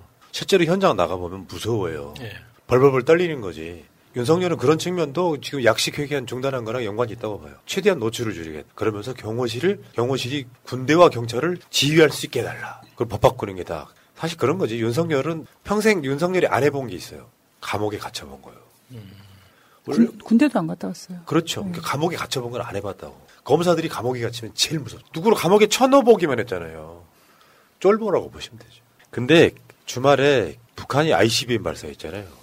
ICBM이라고 하는 건 저번에 저번에 SLBM, 지금 ICBM. ICBM은 이동형 핵무기 핵미사일 발사 장치예요. 핵무기 그러니까 미사일 발사 장치를 세워놓으면 바로 공격을 받기 때문에 움직여야 돼. ICBM 발사를 했어. 그러면서 북한이 한 말 중에 하나가 선제 타격을 이야기했어요. 윤석열한테 대한 답이 돌아온 거죠. 막 선제 타격을 할 수도 있고 그러니까 우리 북한은 선제 타격을 할 것이다 이렇게. 그러니까 선제 타격에는 선제 타격으로, 음. 핵에는 핵으로. 근데 윤석열의 선제 타격 발언은 사실 같지 않았는데 김정은의 선제 타격은 살짝 무섭긴 하더라고요 최근에. 근데 이제 당연히. 그 윤석열이 말하는 그 선제 타격은 사실상 불가능한 거죠. 그거는 미군의 승인이 있어야 되잖아요. 그러니까. 우리는 작전 권한이 없기 때문에 선제 타격을 하고 싶으면 미군의 허락을 받아야 되는데 북한은 김정은이 결단만 내리면 할 수 있는 거잖아요. 완전 다른 이야기죠. 예. 지금 윤석열 때문에 전쟁 난다 이런 불안감에 쌓이신 분들이 굉장히 많습니다. 그러니까 이게 방금도 말씀드린 것처럼 대한민국은 그러니까는 전쟁을 개시할 수 있는 권한이 없기 때문에 우리가 어떤 결단을 내리거나 결정을 해서 전쟁이 나지는 않을 거예요. 근데 지금 그러니까 어 대한민국 정부가 미국하고 일본하고 지금 같이 뭔가 우리한테 이야기하지 않, 않은 상태에서 뭔가 다른 훈련들을 엄청 마, 많이 계속하고 있거든요. 그 모든 군사 훈련들이 북한을 불편하게 하고 있단 말이에요. 그러면 그 훈련 과정에서 일어난 사고가 전쟁으로 이어지지는 않을까. 음. 저는 그게 너무 걱정이 되는 거예요.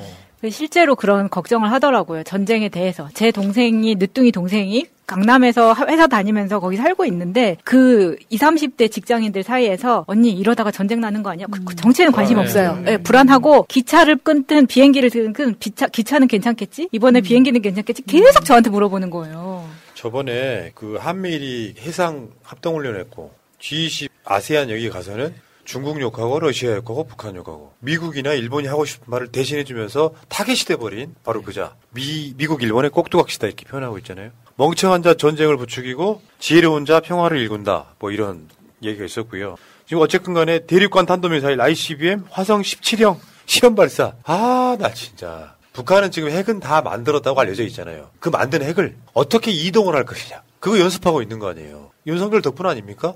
다 윤석열 덕이에요 이게. 그러니까 이번에 발사한 화성 17형이 이제 북한에서 미국 본토까지 도달할 수 있는지를 실험한 거거든요. 그러니까 탄착은 탄착으로만 치면은 한 5,000km 정도 나갔다고 하- 하지만 그 발사 각도를 조금만 조정하면 1만 5,000km까지 갈 수 있는 정도의 실험을 성공을 했, 다는 거예요. 그러면 이제 미국에서도 우리나라에서도 아직 확인을 못한 건 그러니까 대기권 밖으로 나갔다가 다시 재진입했을 때 어느 정도 성능이 보장되어 있는 상태로 실험을 성공한 건지 그걸 우리가 확인을 할 수가 없기 때문에 모르겠지만 그 북한의 주장대로면 이미 다 완성했다고 이야기를 하잖아요. 그리고 많은 그 무기 전문가들이 군사 전문가들이 이제 최소 북한이 한 20기 정도에서 많게는 60기 정도의 핵무기를 보유하고 있다. 그러면은 그거를 그러니까는 쏘아 올릴 때 ICBM에 쏘, 그 쏘올 건지 SLBM에 쏘올 건지 그러니까 그 운반체만 다른 거지 결국에는 핵탄두 자체는 개발한 게 맞는 것 같다고 이야기를 하지 않습니까? 그게 이제 진짜 걱정이 되는 거죠. 원래는 어, 그게 대한민국을 목표로 만든 무기가 아니었는데 지금 윤석열이 그걸 대한민국 쪽으로 쏘도록 지금 계속 유도하고 있지 않습니까? 미치겠다, 진짜. 아, 그러니까 이찍 여러분 상식적으로 생각해 보자고. 북한이 핵실험을 할 때요 이미 북한한테는 만렙으로 제재가 들어가 있는데 뭐 강력하게 대응 대응할 것이다. 뭘 어떻게 하겠다는 거야? 윤석열이가 북한을 자꾸 자극해가지고 핵실험하게끔 만드는 요소로 작동하고 있는 거예요. 아주 북한이 북한의 입장에서 사실은 좀 절박한 측면도 있을 거예요. 예. 경제 제재 때문에. 근데 윤석열이 그 자리에 문재인이라고 하는 대통령을 그 자리에 대체를 하면 그래도 북한은 뭔가 기대가 있고 뭔가 해보려고 노력하는데 미국, 일본 앞잡이가 돼가지고 나서가지고 뭐 제재하겠다 뭐, 뭐 최고의 뭐 제재를 하겠다 그러는데 방법이 없다니까요. 안보리에서 중국과 러시아가 찬성 안 하는데 북한에 대해서 또 뭘 어떻게 해요. 불가능하다고. 하나도 몰라. 이제는 내가 모른다고 보고요. 그래서 우리 집회 때 나왔던 구호가 이거잖아요. 퇴진이 평화다. 굉장히 좀 명언이라고 생각해요. 진짜 전국에서 많이 오셔가지고 진짜 많은 분들이 함께 해주셨는데 또 우리 조국 집회 때 뵀던 백금열 선생님도 같이 오셔가지고 뱃노래 이런 거 같이 할 때는 진짜 장관이었습니다. 네. 그분 이제 그때도 집회 올라갔다는 이유로 좀 탄압받고 막 예, 그랬었거든요. 계시죠. 네. 그럼에도 불구하고 또 와주시고 좋았습니다. 네.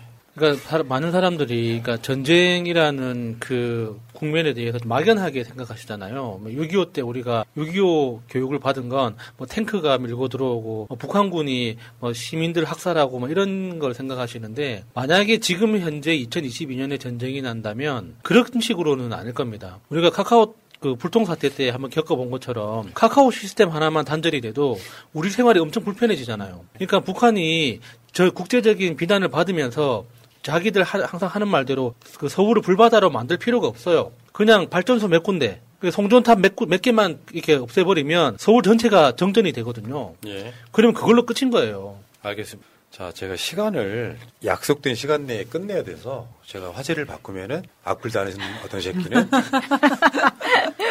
내가 화제를 바꾼다 그러는데 시간이 정해져 있어요. 지금 우리가 윤석열 공격을 못하도록 푸나님이 화제를 바꾼다 이 얘기인 건가요? 그런 거예요? 어. 그러니까 좀 모자란 애들이 방송 너무 많이 들어와.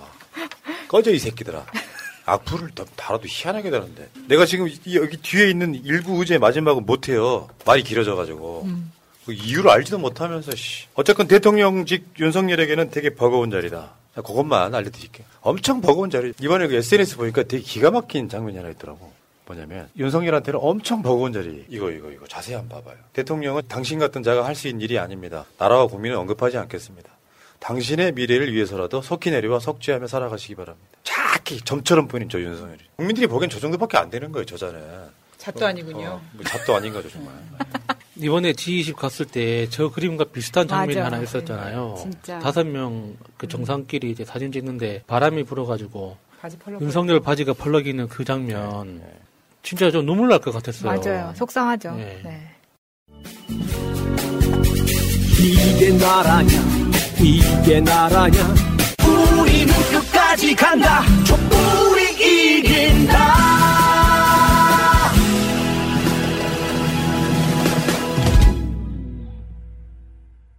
여러분 안녕하십니까? 오늘 외전의 외전에서는 어, 본방에 오셨던 신장식 변호사 모시고 요새 급물살을 타고 있는 검찰의 어, 이재명 대표 수사라고 해도 되겠죠 이제?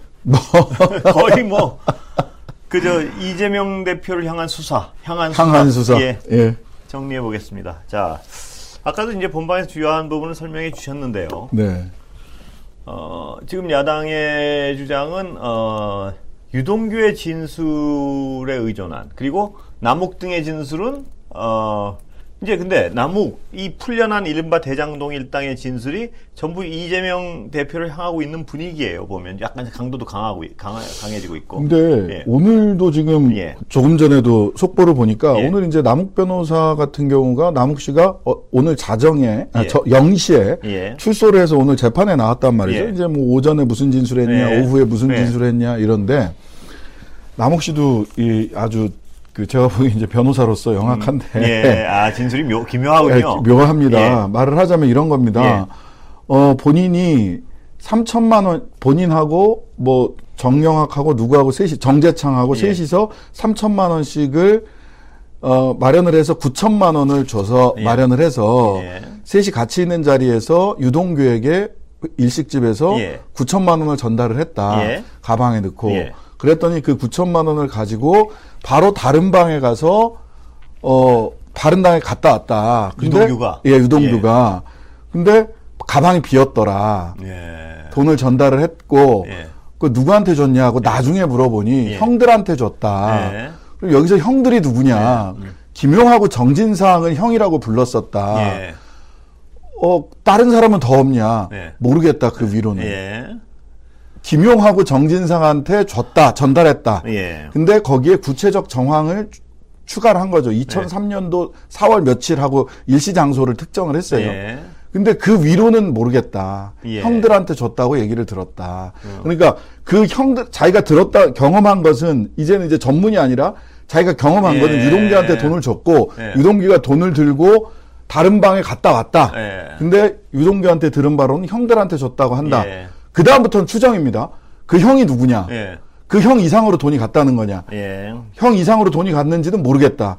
그 형들은 김용이나 정진상으로 나는 알고 있다. 예. 그러니까 딱 거기까지만 얘기합니다. 그러면 말입니다. 예를 들어서 어, 유동규가 돈을 받았다는 것까지는 유동규도 부인하지 않고 네. 거기도 부인하지 않는 거 아니에요? 네, 그- 다만 그 이제 방에서? 유동규는 그 돈의 용처가 본인이 뇌물죄면 본인이 옛날에는 그거 본인이 먹- 뇌물이었죠. 먹었다 그랬잖아요. 예, 예. 예. 뇌물죄면 본인이 처벌이 굉장히 중해지고 1억 원 그런데 지금 진술이 바뀐 게 그 돈을 정치자금법 위반. 근데 그 옆방가 누구한테 줬다는 게 유동규 말로 합니까 혹시? 유동규 진술은 오늘 구체적으로 거기까지 진술은 그러면. 예. 남욱의 진술입니다. 오늘. 그렇겠죠. 그러면 유동규가 예를 들어서 어 그래 남욱한테 받아서 내가 그때 뭐 정진상이나 김용에게 전달했다. 음. 이러면 정진상이나 어 김용 부원장은 나 그때 여기 없었어 하면 딱 끝나는 건데 그렇죠. 예. 그런데 음. 유동규는 아직까지 그 진술을 분명히 구체적인 일자에 했는지 안 했는지 모르는 거 아닙니까? 예, 어쨌든 압수수색 영장이나 제가 네. 이제 압수수색 영장하고 김용 부원장의 공소장을 입수를 해서 예.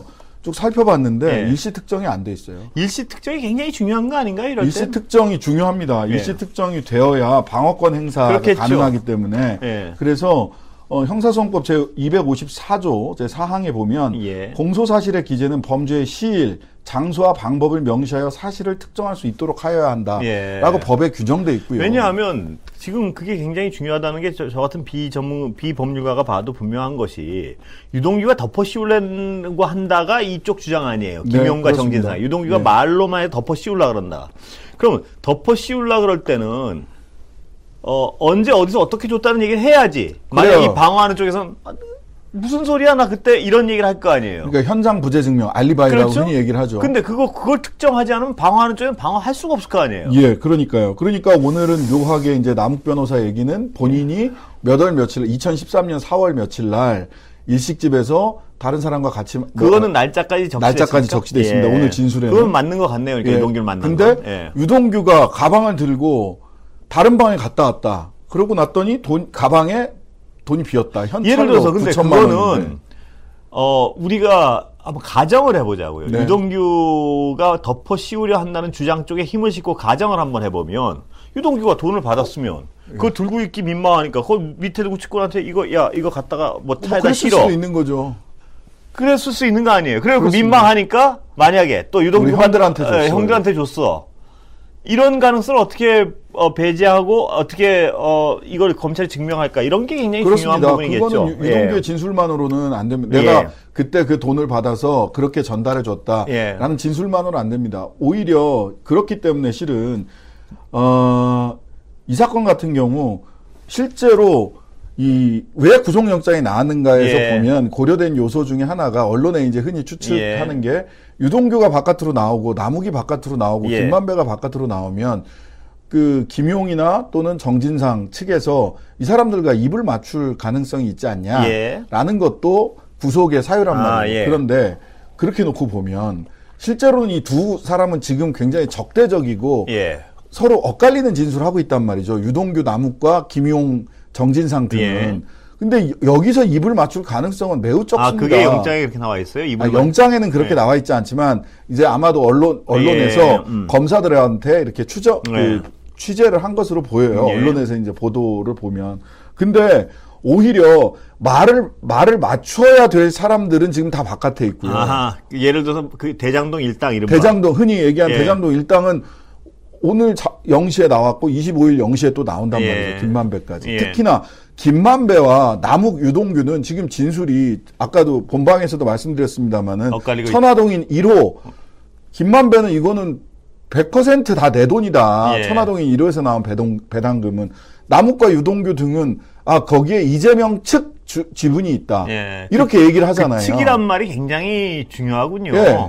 예. 이재명 측 지분이 있다. 그 이재명 측은 유동규도 옛날에 이재명, 이재명 측이었죠. 예, 측이었다는 거 아니에요. 예. 그래서 남욱 변호사는 1년 전에는 예. 그 이재명 측을 유동규로 특정을 했었습니다. 예. 유동규 지분이 김만배 그러니까 지분에 숨어 있다. 진술이 변했군요. 예. 그랬다가 오늘은 나와서 이재명 측, 시장실 측 이렇게 변했어요. 그럼 예. 여기 이제 정진상 김용이 들어간 거죠. 예. 근데 이재명이라고 얘기는 안 해요. 예. 그리고 오늘 진술에서도 옆방에 가서 형들한테 갖다 줬다는데 예. 그 형들한테 전해준 돈이 어디로 갔는지는 모른다. 그 이상은 예. 모른다. 이렇게 또 딱딱 자릅니다. 예, 그렇군요. 예, 그러니까 오히려 말을 맞춘다면 나 저는 김만배와 남욱 유동규가 입을 맞출 가능성이 생기는 게 아니냐. 예. 특정한 어떤 목적을 위해서 입을 맞출 가, 가능성은 이 셋이 입을 맞출 가능성이 크다. 그렇습니다. 언뜻 예. 들어도 예, 제가 설명을 들어도 진술이 다르니까 김만배는 내내 이건 다 내 거야.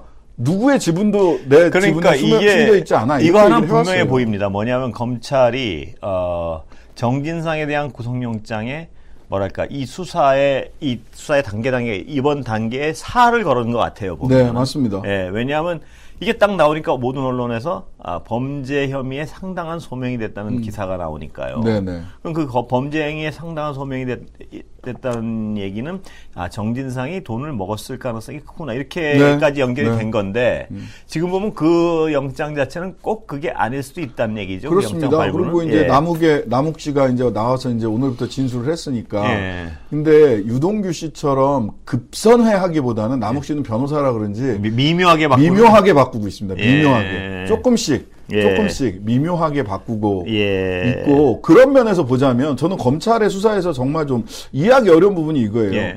유동규의 진술과 정진상의 진술이 완전히 지금 엇갈리지 않습니까? 예. 그럼 대질신문 하는 거거든요. 예. 왜안 하는가요, 그건? 정진상이 대질신문을 어, 요청을 했습니다. 예.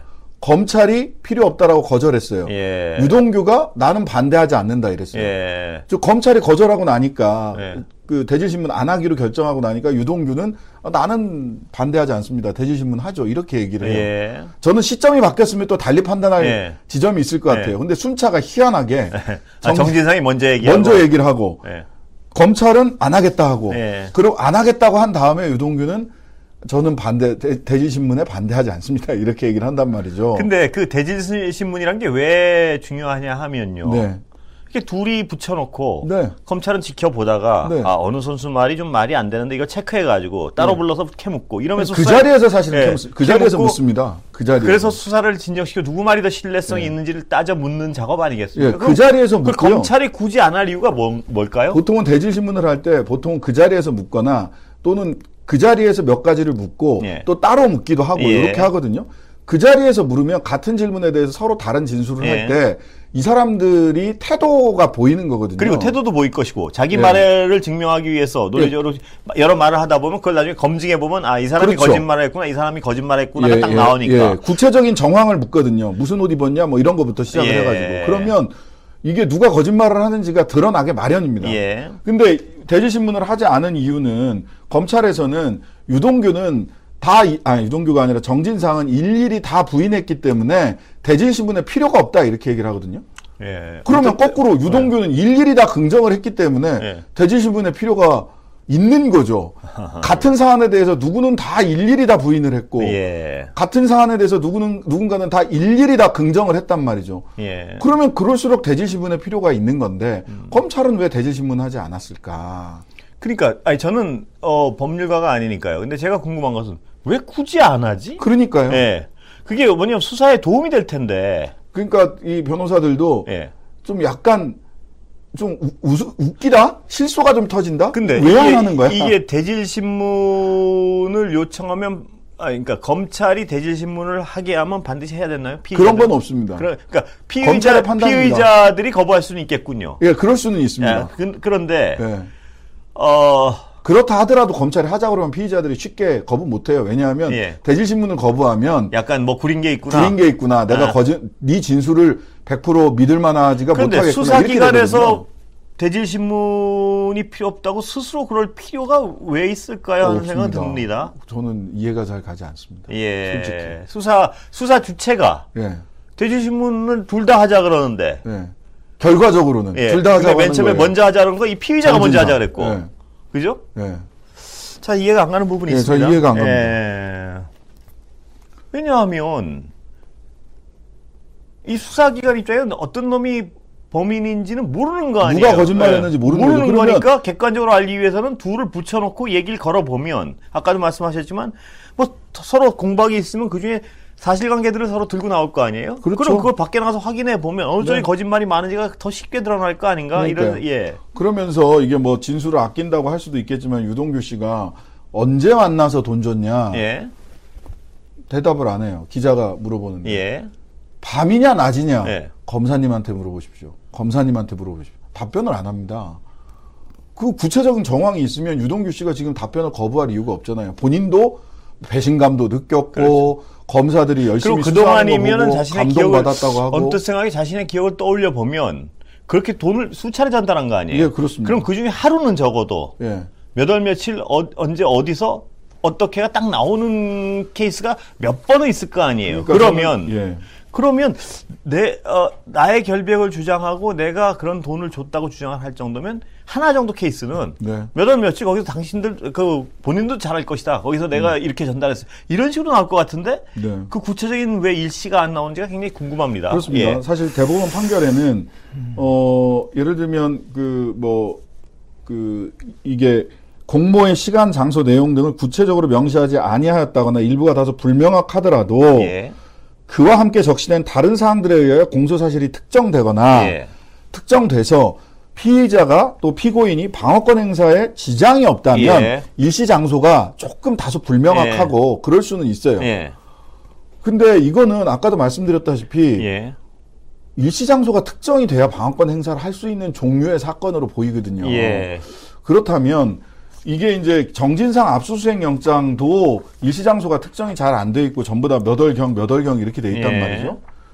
그럼 그렇다 쳐 이건 압수수색 영장이니까 예. 그래서 추가로 증거를 가지고 일시 장소를 더 특정해야 됩니다. 예. 이렇게 할 수도 있어요. 예. 근데 김용의 공소장 예. 이거는 공소장에는 일시 장소 특정이 최대한 돼서 예. 방어권 어, 이을 그 행사할 수 있도록 해야 되는데 예. 공소장 자체에 일시 장소 특정이 정확하게 안 돼 있어요. 특히 일시가. 그러면 방어를 어떻게 해야 되나 이럴 때? 이상합니다. 6월경, 2월경 이러면 2월 뭐 6월경 그러면 이- 이- 6월 1일부터 6월 30일까지잖아요. 아니 그러고 그거를 줬다는 게 유동규의 주장이면 일시장소를 한두 번도 특정을 못할 이유가 없잖아요. 공, 좀 납득하기 어렵습니다. 그래서 좀, 좀 이상해요.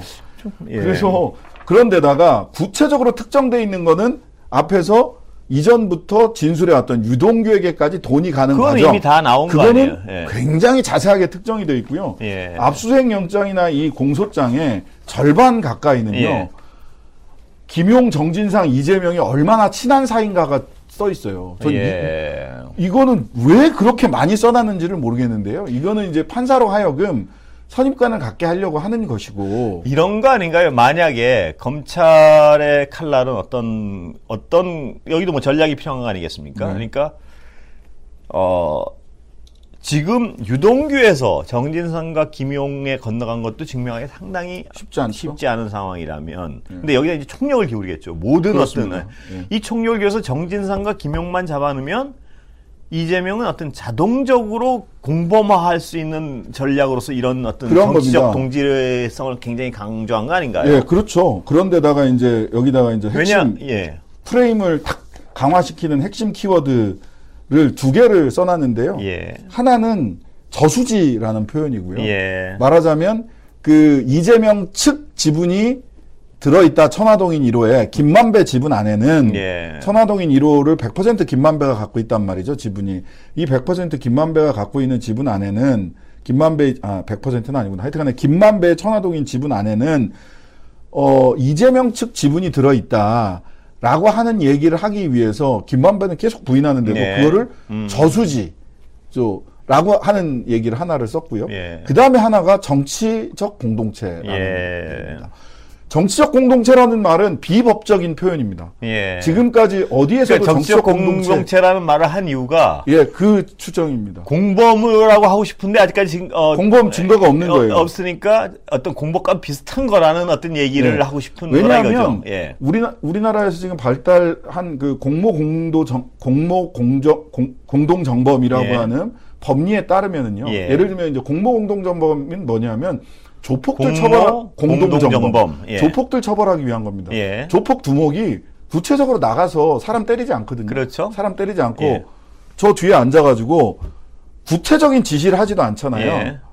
그김 사장 요새 너무 기세가 올랐어. 예, 예, 좀 예. 기좀기 좀 꺾어줘야 예. 좋을 것 같아. 예. 한마디 하면 바로 이인자가 무슨 소리인지 알아듣고 예. 그 다음에 행동대장한테 얘기를 하고 예. 얘기를 하고 그 공모 공동정범의 범주에 포함시키기 위한 사전 작업이다 이렇게 보시는 저는 건가요? 그렇게 보이는 거예요. 예. 왜냐하면 그, 그럼에도 불구하고 예.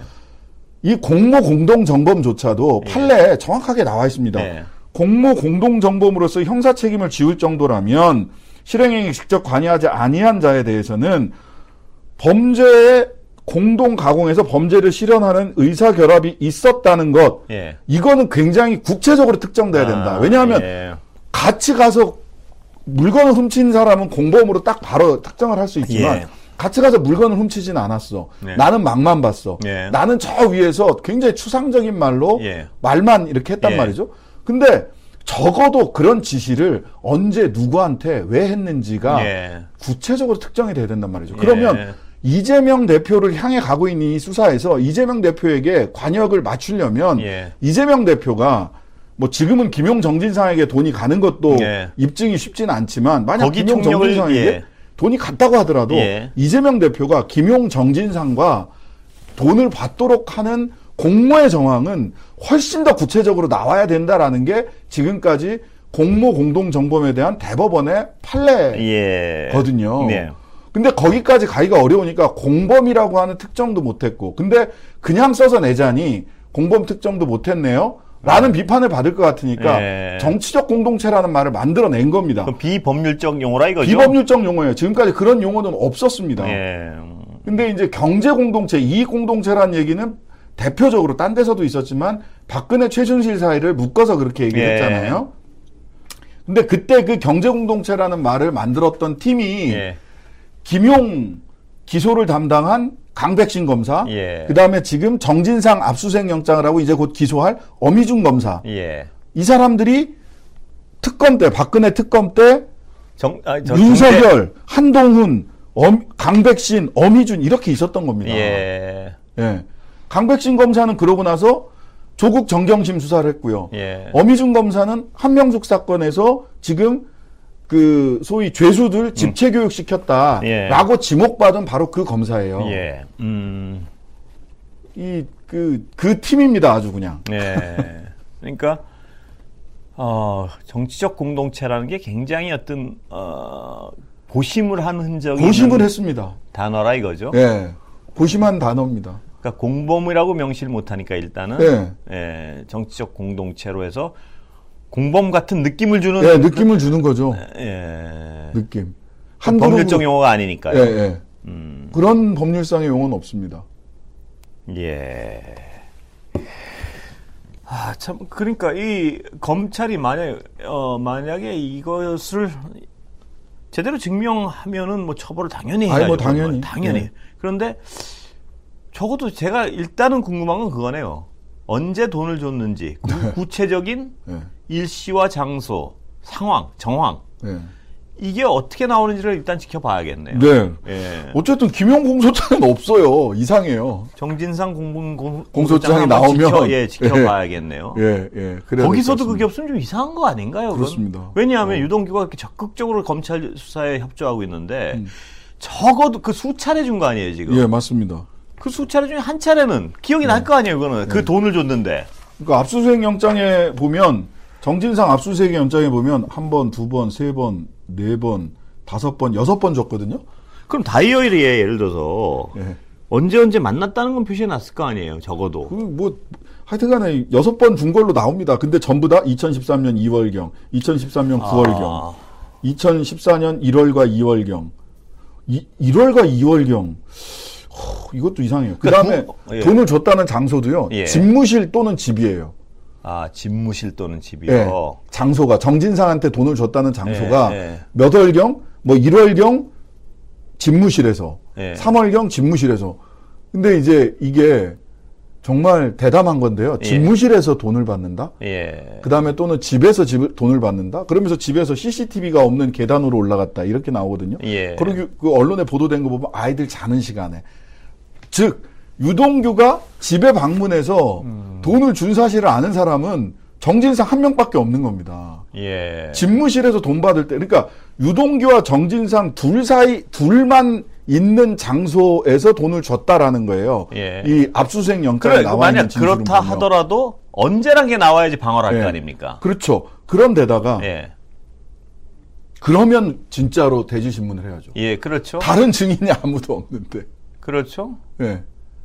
다른 증인이 아무도 없는데. 사- 집무실은 근데 목격자가 많은 거 아닌가요? 그럼 집무실을 방문한 날로 거론을 그, 했겠죠. 그 러니까요. 그런 근데 왜 예. 특정을 안 했는지 저는 글쎄요. 이해가 잘 안 가요. 이 부분은. 그렇다면 뭐- 반- 반드시 집무실에 몇 월 며칠 갔다. 그건 자기 알 거 아니에요, 적어도. 그렇죠. 뭐 나오지 않겠습니까? 좀 궁금한 부분이 적지 않네요, 그러니까. 예. 음. 그래서 이 부분은 조금 어, 압수수색 영장은 그랬다 치고 예. 공소장. 그럼 정진상 실장의 공소장을 한번 자세히 봐야겠군요. 예, 그렇습니다. 예, 예. 정진상 공소장은 언제쯤 치게 어, 어, 공, 어, 어, 기소는? 10일, 10일, 10일 원래 10일 안에 기소를 해야 되고요. 예. 안 그러면 이제 불구속으로 하는데 이제 한 번 한 차례 더 연장할 수 있기 때문에 예. 20일. 12월 그러니까, 그러니까 20일 아, 이제 금요일 날 금요일 날 아, 기소가 그러면 됐 12월 금요일 초가 날 되나요? 체포가 됐으니까 예. 어 19일 날 지금 된 거죠. 그러니까 예. 20일 지나 때까지는 기소를 해야 됩니다. 그로부터 20일. 그럼 날짜가 언제가 되나요? 어, 12월 12월 10일 경 되는 10일경 9일.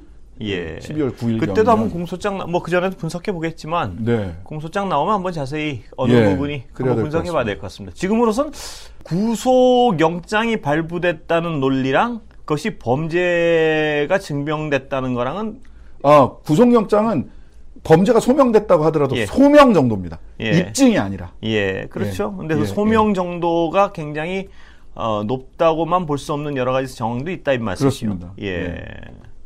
한번 자세히 또 예. 보겠습니다. 예. 오늘 말씀 여기까지 듣겠습니다. 네. 감사합니다. 감사합니다. 윤석열 정부와 국민의힘은 언론이 마음에 들지 않는다고 경영진 사퇴를 압박하고 전용기 탑승을 배제하고 세무조사 압박에 기업 광고 중단까지 요구했습니다. 대통령실 로비에 느닷없이 가벽을 설치하라고 하더니 오늘 아침에는 도어 스태핑까지 중단했습니다. 윤석열 정권의 언론 탄압이 날이 갈수록 극단을 치닫는 상황에서 민주당 언론자유특별위원회가 언론 현장에 목소리를 듣는 자리를 긴급하게 마련했습니다. 지금부터 긴급 간담회를 시작하겠습니다. 시작하기 전에 우선 참석자분들의 소개를 해드리겠습니다. 언론노조 윤창현 언론노조 위원장님 오셨습니다. 한국기자협회 김동훈 회장님 오셨습니다. 예, 언론노조 MBC 최성혁 지부장님 참석하셨습니다. 최근 임기를 끝내신 언론노조 YTN 신호 전 지부장님 오셨습니다. 언론노조 TBS 조정훈 지부장님 참석하셨습니다. 예, 이번에는 민주당 언론투기 참석자 의원님들 소개하겠습니다. 언론투기 위원장을 맡으셔서 요즘에 언론 대응에 적극적으로 임하고 계시는 KBS 출신의 고민정 최고위원입니다. 특위 간사로 국회 가방위원이시자 KBS 기자 출신 정필모 의원이십니다. 기재위원으로 공공기강 매각 문제를 챙기고 계신 한병도 위원님 오셨습니다. 예. 국회 운영위원이자 예결위원 강민정 의원님 오셨습니다. 우리 당 대변인 한겨레 출신 김의견 위원님 오셨습니다. 산자위에서 한전 KDN의 YTN 지문 매각 문제를 다루고 계신 김혜재 의원님 오셨습니다. 농해수위에서 마사회 YTN 지분 매각 문제를 챙기고 계시는 이원택 위원님 오셨습니다. 한겨레 선임 기자 허종식 위원님 오셨습니다. 그리고 언론자유특위 한준호 의원님 오셨습니다. 예. 그리고 이지수 전 청와대 해외 언론 비서관님도 참석해 주셨습니다. 다 소개시켜드렸죠? 예, 감사합니다. 그럼 이제는 모두 발언 시간입니다. 고민정 위원장님의 모두 발언은 듣겠습니다. 네, 우선 어, 다들 어려운 상황 속에서도 오늘 이 긴급 간담회에 함께 참석해 주신 언론인 여러분께 감사의 말씀을 드립니다. 어, 사실 언론 자유라는 이름의 아, 특별위원회를 민주당에서 이렇게 빠른 시기에 만들게 될 거라고는 생각 못했습니다. 어, 언론의 이 탄압이 어, 날이 갈수록 심각해지고 있고 또 우리 국내에서뿐만 아니라 해외의 여러 어, 외신 기자들조차도 대한민국의 언론 자유가 하락하고 있고 탄압받고 있다는 것의 심각성을 계속 지적하고 있습니다. 아, 윤석열 대통령은 이 언론을 향한 겁박을 당장 멈춰 주십시오. 이 반헌법적이고 몰상식한 언론 탄압이 아, 점입가경입니다. 집권 여당의 지도부 회의에서는 삼성 등 기업에 MBC에 대한 광고를 중단하라는 요구가 아무런 거리낌 없이 나오고 있습니다. 1980년대 보도 지침과 언론사 통폐합을 주도한 독재 정권도 공개적으로는 하지 못했을 말을 스스럼 없이 하는 것에 놀라울 따름입니다.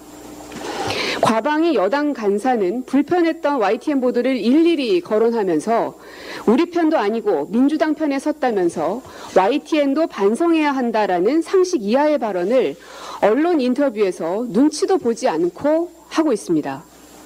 MBC 전용기 탑승을 배제하고 세무조사로 압박하는 것도 또 TBS 예산 지원 중단 조례를 통과시킨 것도 YTN 지분을 팔아서 민영화를 하겠다는 것도 모두 보도가 마음에 들지 않아서라는 것을 스스로 고백하고 있습니다. 우리 편, 내 편 가는 비뚤어진 언론관의 그 정점에는 바로 윤석열 대통령이 있는 것 같습니다. 국민의 세금으로 운영하는 해외 순방 전용기에서 친한 기자 둘만 불러서 면담을 하고서도 아무런 문제의식도 없습니다. 취임 초 소통의 상징으로 내세웠던 doorstep doorstepping도 MBC 기자와 홍보기획 비서관의 설전을 계기로 일방적으로 중단했습니다. doorstepping은 이미 대통령이 하고 싶은 말만 하는 일방통행의 자리로 전락했지만 doorstepping 중단은 앞으로 불편한 질문을 하지 말라는 다른 모든 언론사들을 향한 직접적인 선언입니다. 윤석열 대통령과 국민의힘은 마음에 안 드는 언론은 배제하고 언론 탄압으로 공영방송을 흔들면서도 자신들이 얼마나 상식 이하의 언론 탄압을 하고 있는지 인식조차 하지 못하고 있습니다. 오늘 언론 현업단체 위원장님 또 위원, 어, 노조 위원장님들 의견 청취하고 민주화 이후 유례를 찾기 어려운 반헌법적 언론 탄압을 하고 있는 정부 여당의 행태에 대한 대응 마련을 해나가도록 하겠습니다. 다음으로는 YTN 등 공공기관 매각과 관련한 기재위 한병도 위원님께서 발언해 주시겠습니다. 예, 기획재정위원회 한병도 의원입니다. 어, 공영방송의 중립성과 독립성 훼손 우려에도 불구하고 어, 기획재정부는 YTN 지분 약 31%를 보유한 한전 KDN과 마사회의 지분을 전량 매각하기로 공공기관 운영위원회에서 의결을 하였습니다. 에, 공공기관의 자율경영과 책임경영 확립 취지에서 만들어진 공공기관 운영위원회를 정부의 입맛에 맞게 공공기관을 구조조정하려는 수단으로 삼고 있는 행태에 대해서 매우 유감스럽게 생각합니다. 더구나 어, 공공기관 지분을 인수한 기업은 자동적으로 YTN 최대 주주가 되는데 보수 성향의 한 신문이 유력한 매수자로 거론되고 있다는 언론 보도까지 나오고 있습니다. 어, 그야말로 언론 장악을 통해 정권의 나팔수로 활용하겠다는 의도로밖에 해석이 안 됩니다. YTN뿐만이 아닙니다. 어, MBC는 여의도 4억을 매각하면서 한국 회계기준원과 국세청으로부터 공식 질의와 사전 답변 수령 절차까지 거쳐 성실하게 세금을 납부했음에도 불구하고 정권이 바뀌고 오히려 국세청으로부터 무리한 세무조사와 거액의 추징금까지 부과받았습니다. 공영방송의 중립성과 독립성 훼손은 곧 민주주의에 대한 위협이나 다를 바 없습니다. 윤석열 정부의 자유와 재정 건전화를 빙자한 언론 탄압을 엄중히 경고합니다. 예, 말씀 감사드립니다. 다음으로는 해외에서 한국의 언론 탄압을 심각하게 보고 있기 때문에 이지수 위원님께서 모두 발언해 주시겠습니다. 네, 아- 네, 안녕하십니까 이지수 의원입니다. 어, 대한민국은 얼마 전까지만 해도 아시아에서 언론 자유도가 가장 높은 나라로 평가받았었습니다. 그 결과 아시는 분은 아시겠습니다만은 뉴욕타임스라든지 워싱턴 포스트의 3대 허브를 서울에 이전 배치하는 정도의 과감한 행보를 보이기도 했었습니다.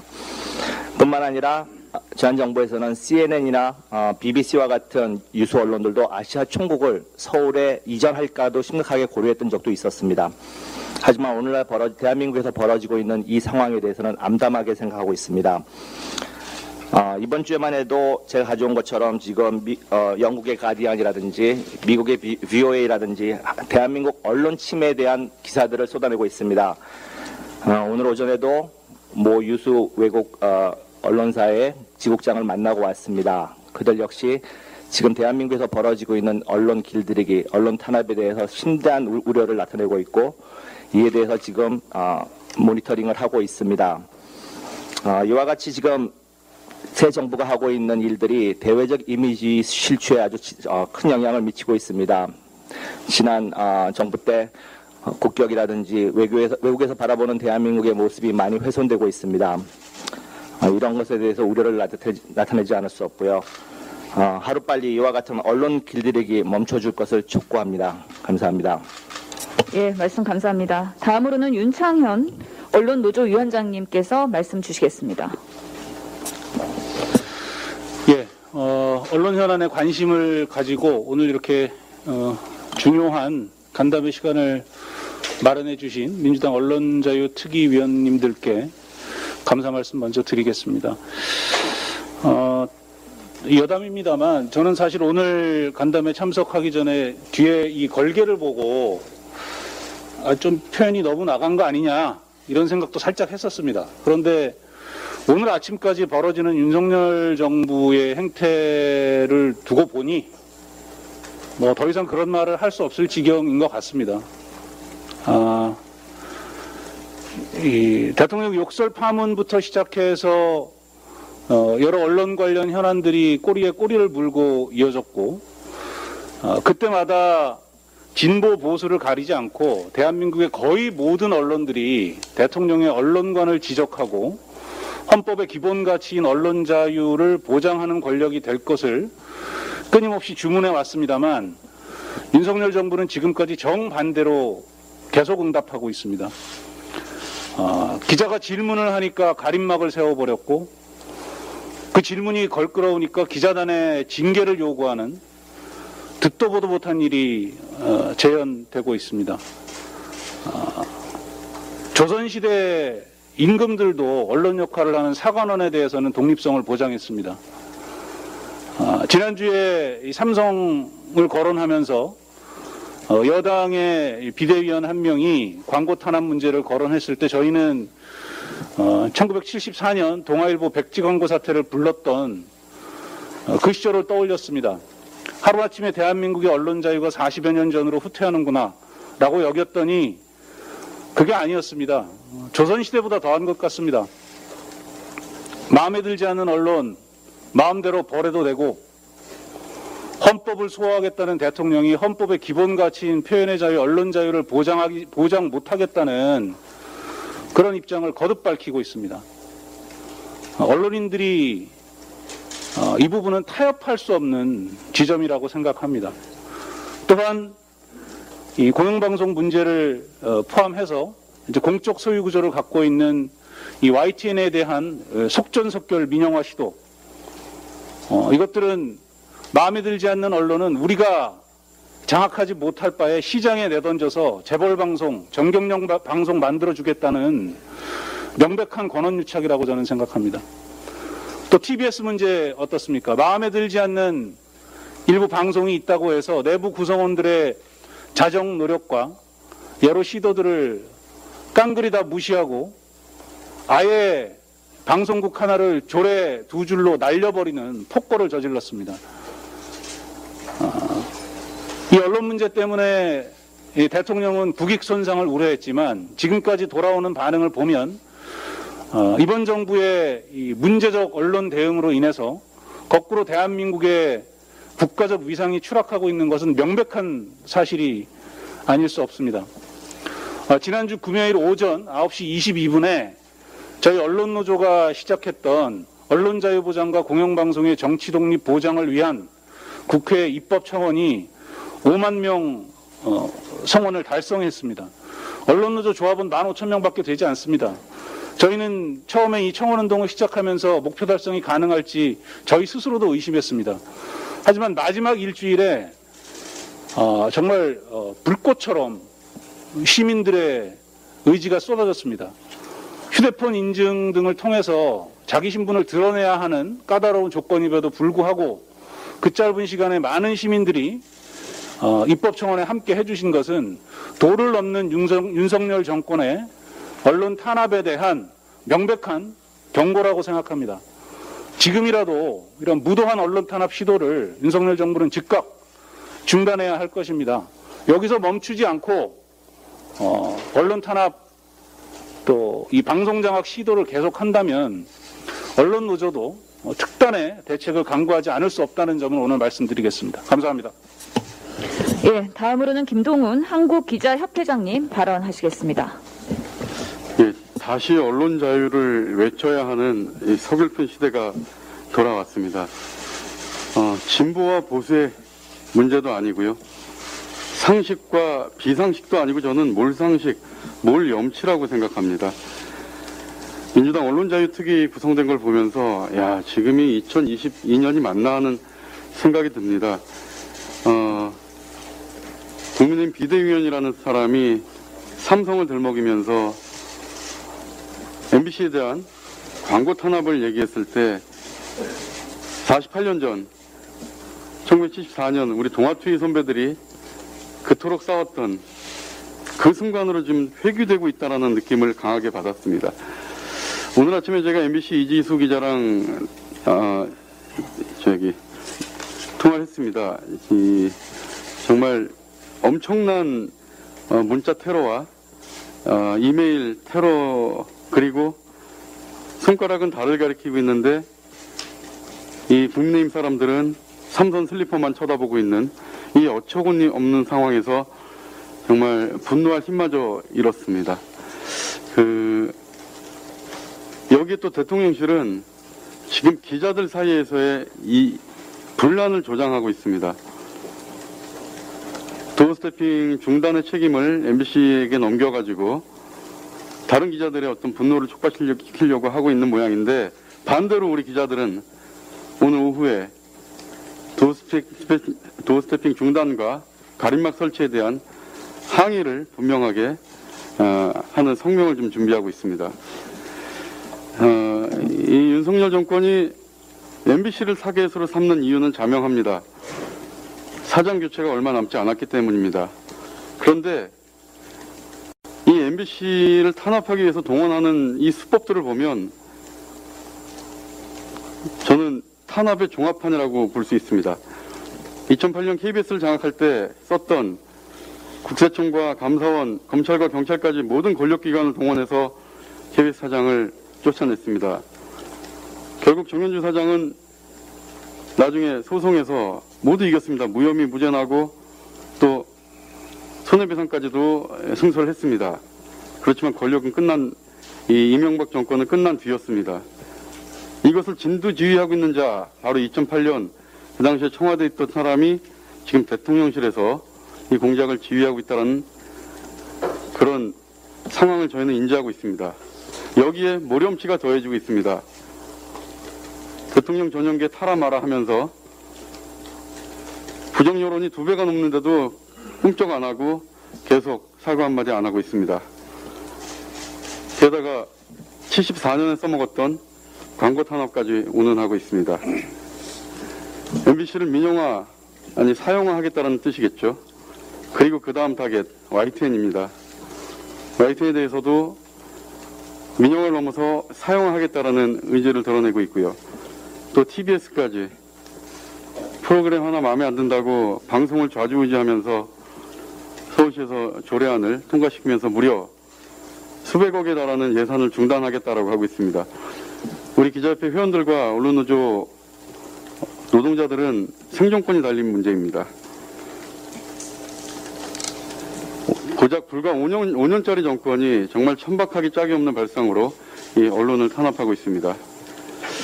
민주당에도 아쉬운 점이 있습니다. 사실 공영 언론에 대한 이 민영화 발언은 문재인 정부 때 그 시작이 됐습니다. 그러면서 이제 서울신문이 바로 자본의 손에 넘어갔고요. 그리고 2020년 총선 때 무려 180석을 안겨줬지만 이 공영방송 지배구조 개선 방송법 단 한 글자도 고치지 못했습니다. 이제 정권이 바뀌었으니 문턱은 더 높아졌습니다. 아무리 의석이 많다 그래도 법사위 통과돼야, 통과해야 합니다. 그리고 이 윤석열의 거, 대통령 거부권도 그 문턱도 넘어야 합니다. 공영방송 정치적 독립은 모든 대선 후보들이 공약했다는 점을 상기시켰으면 좋겠습니다. 윤석열 대통령도 후보실에 분명히 약속했던 부분입니다. 만약에 거부권을 행사한다면 그 지점을 어, 공격해야 될 것으로 생각됩니다. 앞서 윤창현 위원장도 말씀하셨지만 5만 명 국민 청원 모두들 불가능하리라고 생각했습니다. 정말 많은 사람들이 노력했고 국민적 분노가 결국 불가능하리라고 생각했던 것을 달성했습니다. 불과 하루 전에 입법, 입법 청원 기간 불과 하루 전에 극적으로 달성을 했습니다. 이제 국회가 답할 차례입니다. 이제 민주당이 나, 나서 주셔야 됩니다. 국민의 뜻을 분명히 새겨서 정말 절대로 흔들리지 않는 공영방송의 정치적 중립을 탄탄하게 보장할 수 있는 그런 법을 개정해 주시기 바랍니다. 감사합니다. 예. 다음은 노조 위원장님 발언을 들어야 되는 순서인데 그 이전에 발언하실 위원님들 여기 계시면 저희가 발언 기회 먼저 드리겠습니다. 혹시 위원님들 중에서 예, 허정식 위원님. 국정원과 청와대가 나서서 한겨레 신문을 상대로 삼성에서 광고를 중단시키고 산업 공기업의 광고 중단하도록 한 것이 당시 한겨레 제가 특별 취재반을 편성을 해서 저희들이 취재를 했었는데 확인됐었습니다. 그때랑 방법이 너무나 비슷하다는 것 하나가 좀 서글프고요. 이번에 이제 대통령실하고 국세청이 나섰습니다. 저는 검찰이 언제 나설지 되게 궁금하고요. 또 한쪽으로는 걱정되고요. 한쪽으로는 참담하기도 합니다. 언론 자유는 기본권입니다. 저는 저희 민주당 여당 때 징벌적 손해배상을 포함한 언론관계법 개정을 반대했었습니다. 왜냐하면 언론, 출판, 집회, 결사의 자유는 민주주의의 대전제이기 때문에 저는 반대한 겁니다. 저는 그것 때문에 민주당 지지자로부터 엄청난 항의를 받았었습니다. 그래도 언론 자유는 모든 것에 우선돼야 한다고 저는 생각했기 때문에 그렇습니다. 국회의원도 계시고 이 언론사 언론 노조 대표도 계시는데 또 우리 기자협회장님도 계시고 우리 언론사 기자님도 많이 계시는데 정말 언론 자유가 왜 중요한지 왜 언론 자를 지켜야 하는지에 대해서 오늘 한 번쯤 생각해 보는 그런 자리가 됐으면 합니다. 감사합니다. 예, 또 다른 위원님 발언 신청 있으십니까? 예, 그러면은 노조 위원장님의 발언으로 넘어가겠습니다. 순서는 MBC, YTN 그리고 TBS 순서로 하겠습니다. 먼저 언론노조 MBC 최성혁 지부장님부터 발언해 주시겠습니다. 반갑습니다. 언론 탄압 상황의 현장 목소리를 들어주시겠다고 저희를 불러주셨습니다. 그래서 저희가 현장 상황들에 대해서 MBC 같은 경우에 어떤 식의 탄압을 받고 있는지 말씀을 드려야 되는 자리인데요. MBC에 대한 어떤 전방위적인 탄압 상황은 지금 거의 모든 매체에서 아주 자세하게 내고 있어서 저희들 입장에 대해서만 저희 노조 그리고 구성원들의 입장에 대해서만 간단하게 말씀드리겠습니다. 그 윤석열 대통령의 비속어 욕설 보도를 두고 대통령실의 취소성 공문에 수십 건의 고소 고발, 고용노동부의 특별 근로감독, 국세청 세무조사와 천문학적인 추징금 그리고 불법적인 광고 불매 압박까지 MBC를 향해 전방위적으로 치사하고 졸렬한 보복 조치를 하고 있습니다. 정작 비소 욕설의 주인공인 윤석열 대통령은 언론과 국민의 비판에 대해 열린 마음이라고 말하고 MBC 취재진에 대한 대통령 전용기 탑승 배제가 헌법 수호의 책임의 일환이라는 대통령의 궤변을 보면 어찌 저리 뻔뻔할 수가 있는지 그런 마음입니다. 본인 스스로가 공적인 자리에서 말한 욕설과 비속어를 있는 그대로 보도한 죄 아닌 죄를 물어서 전용기 탑승 배제도 모자라서 가짜 뉴스로 명명하고 MBC에 대해 포괄적인 언론 탄압을 행사하는 건 언론 자유 보장이라는 민주적 기본 질서를 파괴하는 행위이자 헌법을 파괴하는 것입니다. 윤석열, 윤석열 정부와 여당이 집요하게 MBC를 겁박하는 이유는 너무나 자명해 보입니다. 자신들에게 비판적인 언론사 중 대표적인 공영방송 MBC의 사장 교체기가 다가오기 때문입니다. MBC에 대해 불공정 보도 프레임을 씌우고 소위 5대 사정기관이라고 그러죠.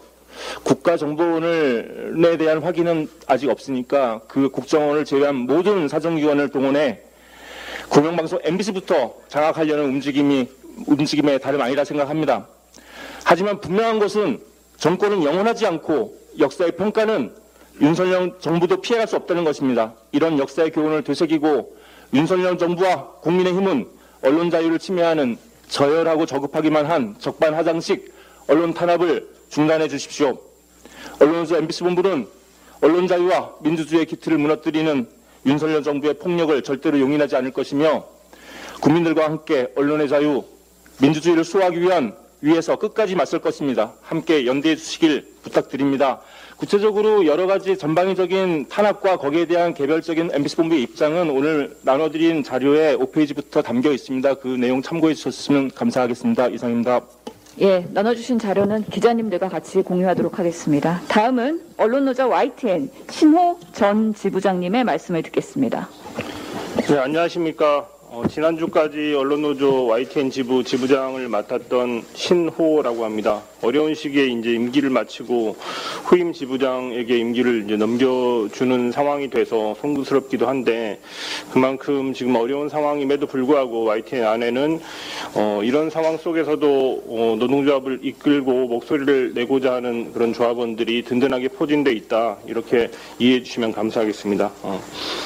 어. 오늘 제가 미리, 미리 준비한 발제문을 뭐 기자분들한테도 다 드렸는데요. 앞에 1번, 2번은 어, 우리 김혜재 의원께서 국정감사 동안에 줄기차게 이제 지적을 해- 하셨던 그 절차적인 부분, 그러니까 정부가 공기업의 팔을 비틀어서 YTN의 지분을 매각하도록 지휘했던 그 절차적 불공정성에 대한 부당성에 대한 법적 책임까지 물을 수 있는 그런 부분에 대한 내용을 담았던 부분이고요. 그리고 두 번째 이 지분 매각은 공공성을 내팽개친 재벌 특혜 시도다. 이 부분은 어, 이러한 절차적인 불공정성 으로 인해서 결과적인 불공정성까지 야기할 수 있고 결, 결국에는 지금 현재 어, YTN의 지분을 매각하겠, 아, 매입하겠다고 줄을 서 있는 그 주체들로 알려진 그 재벌 대변하는 언론 그리고 어, 사주의 든든한 방패막이를 바라면서 YTN의 최대 주주가 되겠다고 하는 토건자본 그리고 마지막으로 YTN의 자산을 욕심내고서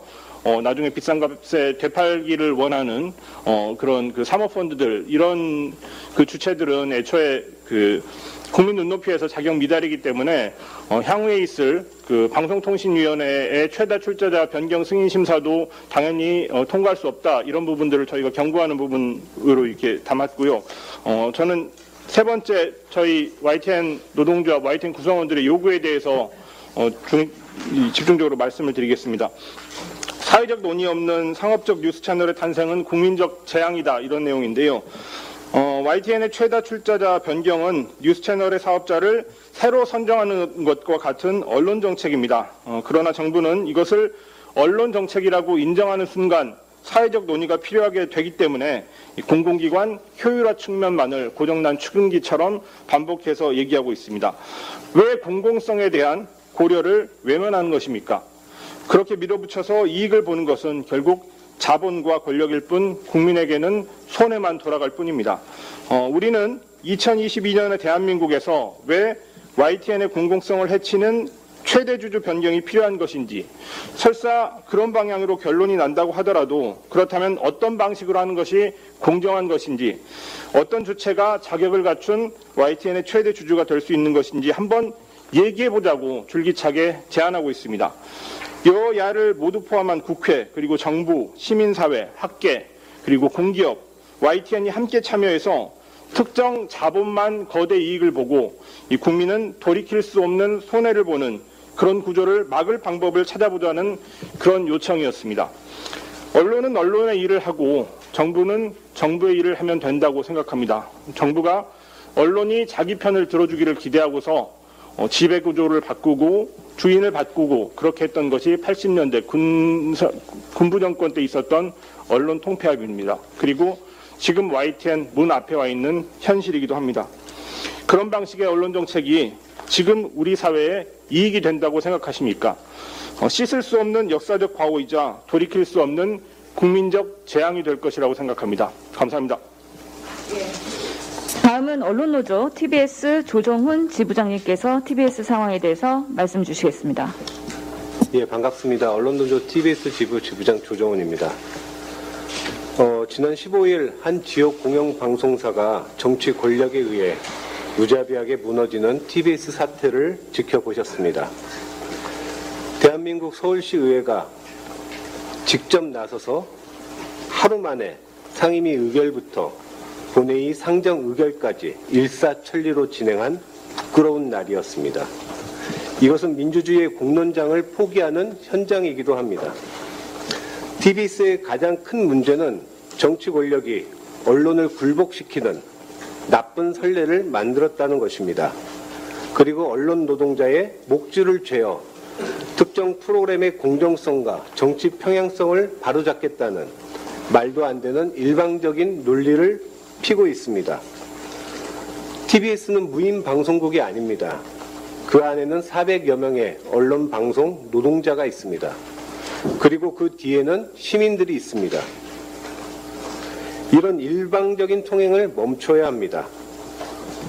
오늘 이 자리를 시작으로 정말 어떤 것이 TBS의 정상화인지 그리고 비정상인지를 판단해 주시기 바랍니다. 지난주 TBS는 TBS 정상화를 위한 양대노조 비상대책위원회를 출범했습니다.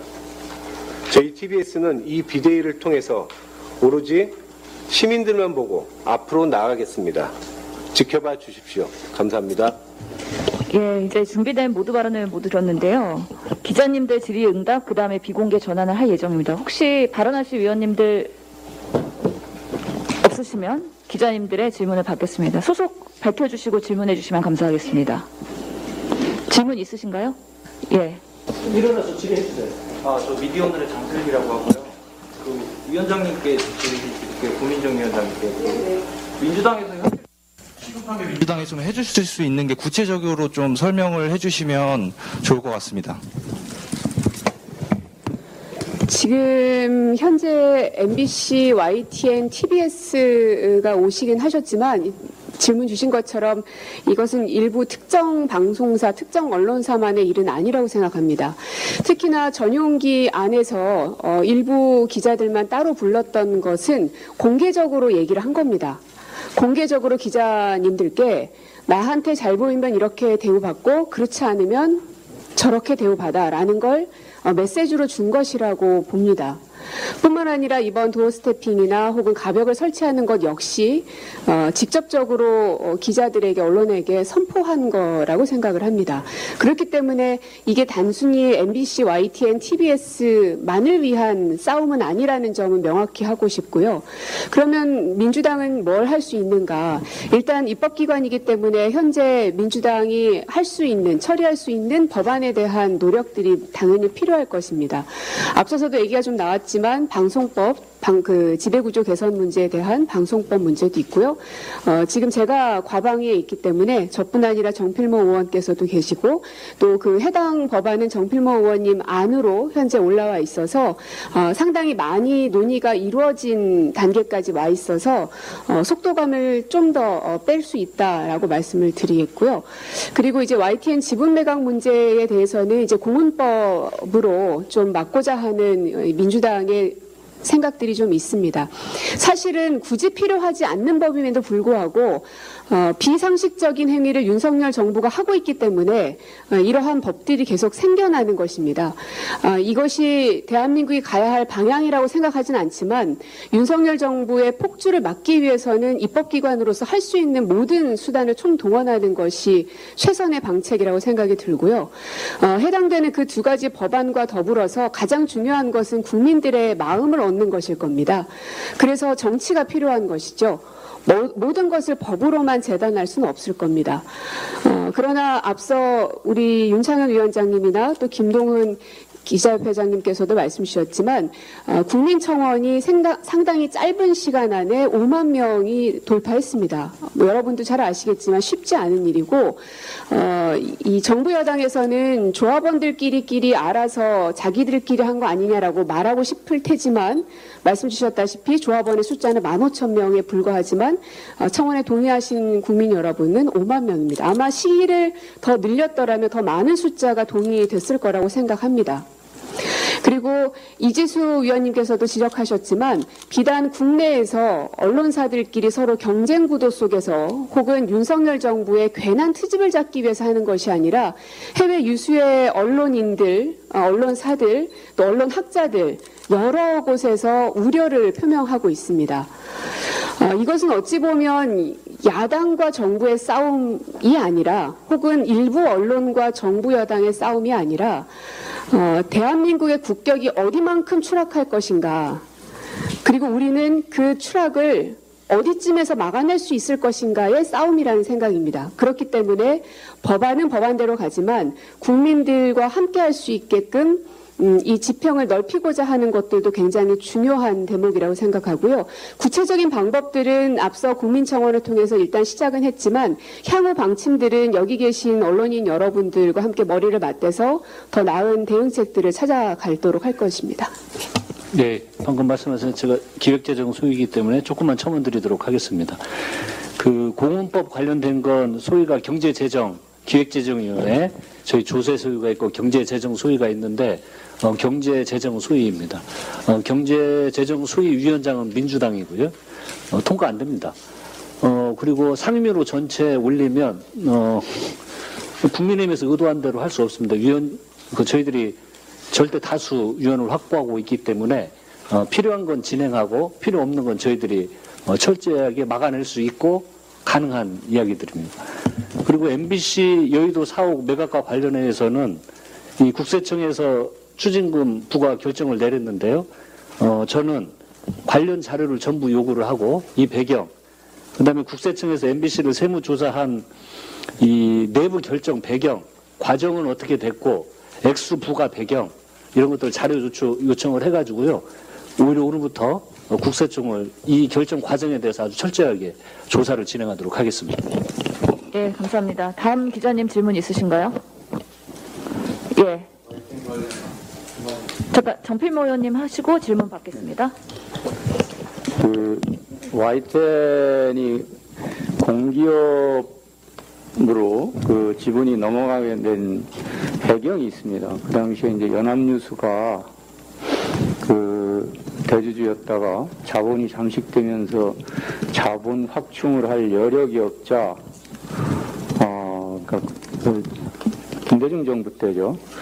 그 공기업의 지분을 넘긴 이유는 일반 사기업이 아니고 뉴스 채널은 다른 어떤 채널보다도 공공성과 공익성이 중시되고 또 정치적 독립성, 공정성 이런 것들이 중시되는 채널이기 때문에 공공기업에 넘긴 겁니다.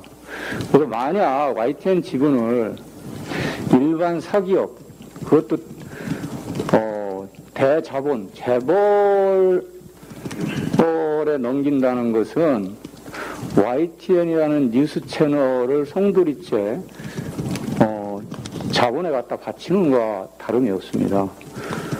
어, 한 가지 그 제동을 걸 수 있는 것은 현행 현행법으로도 방통위가 대주주 변경 신, 저, 저 신고를 받아서 승인을 할 때 방송의 공공성이나 공익성, 공정성과 부합하지 않으면은 승인을 거부할 수도 있습니다.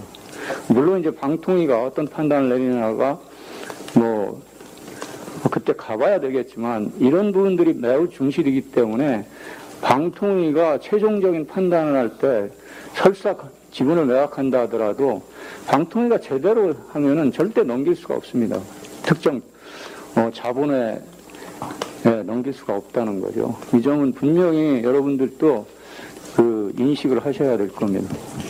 그 다음에 예, 우리가 지금 계속되는 어떤 언론 탄압과 관련해서 그 독재냐 아니냐를 구분하는 건 의외로 간단합니다.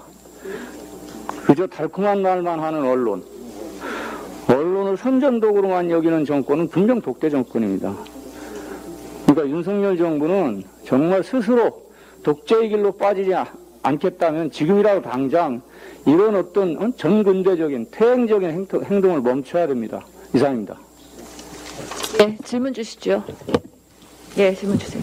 예, 저 전자신문 최기창입니다. 저 이번 사태와 관련해서 민주당이 먼저 체크를 해야 될 게 언론중재법 개정 관련된 논란이라고 생각하는데요. 한 1년쯤 전에 아마 언론중재법 얘기가 나왔었는데 이에 대한 좀 공식적인 입장, 특히나 민주당의 공식적인 입장을 다시 한번 밝혀주시기 바랍니다.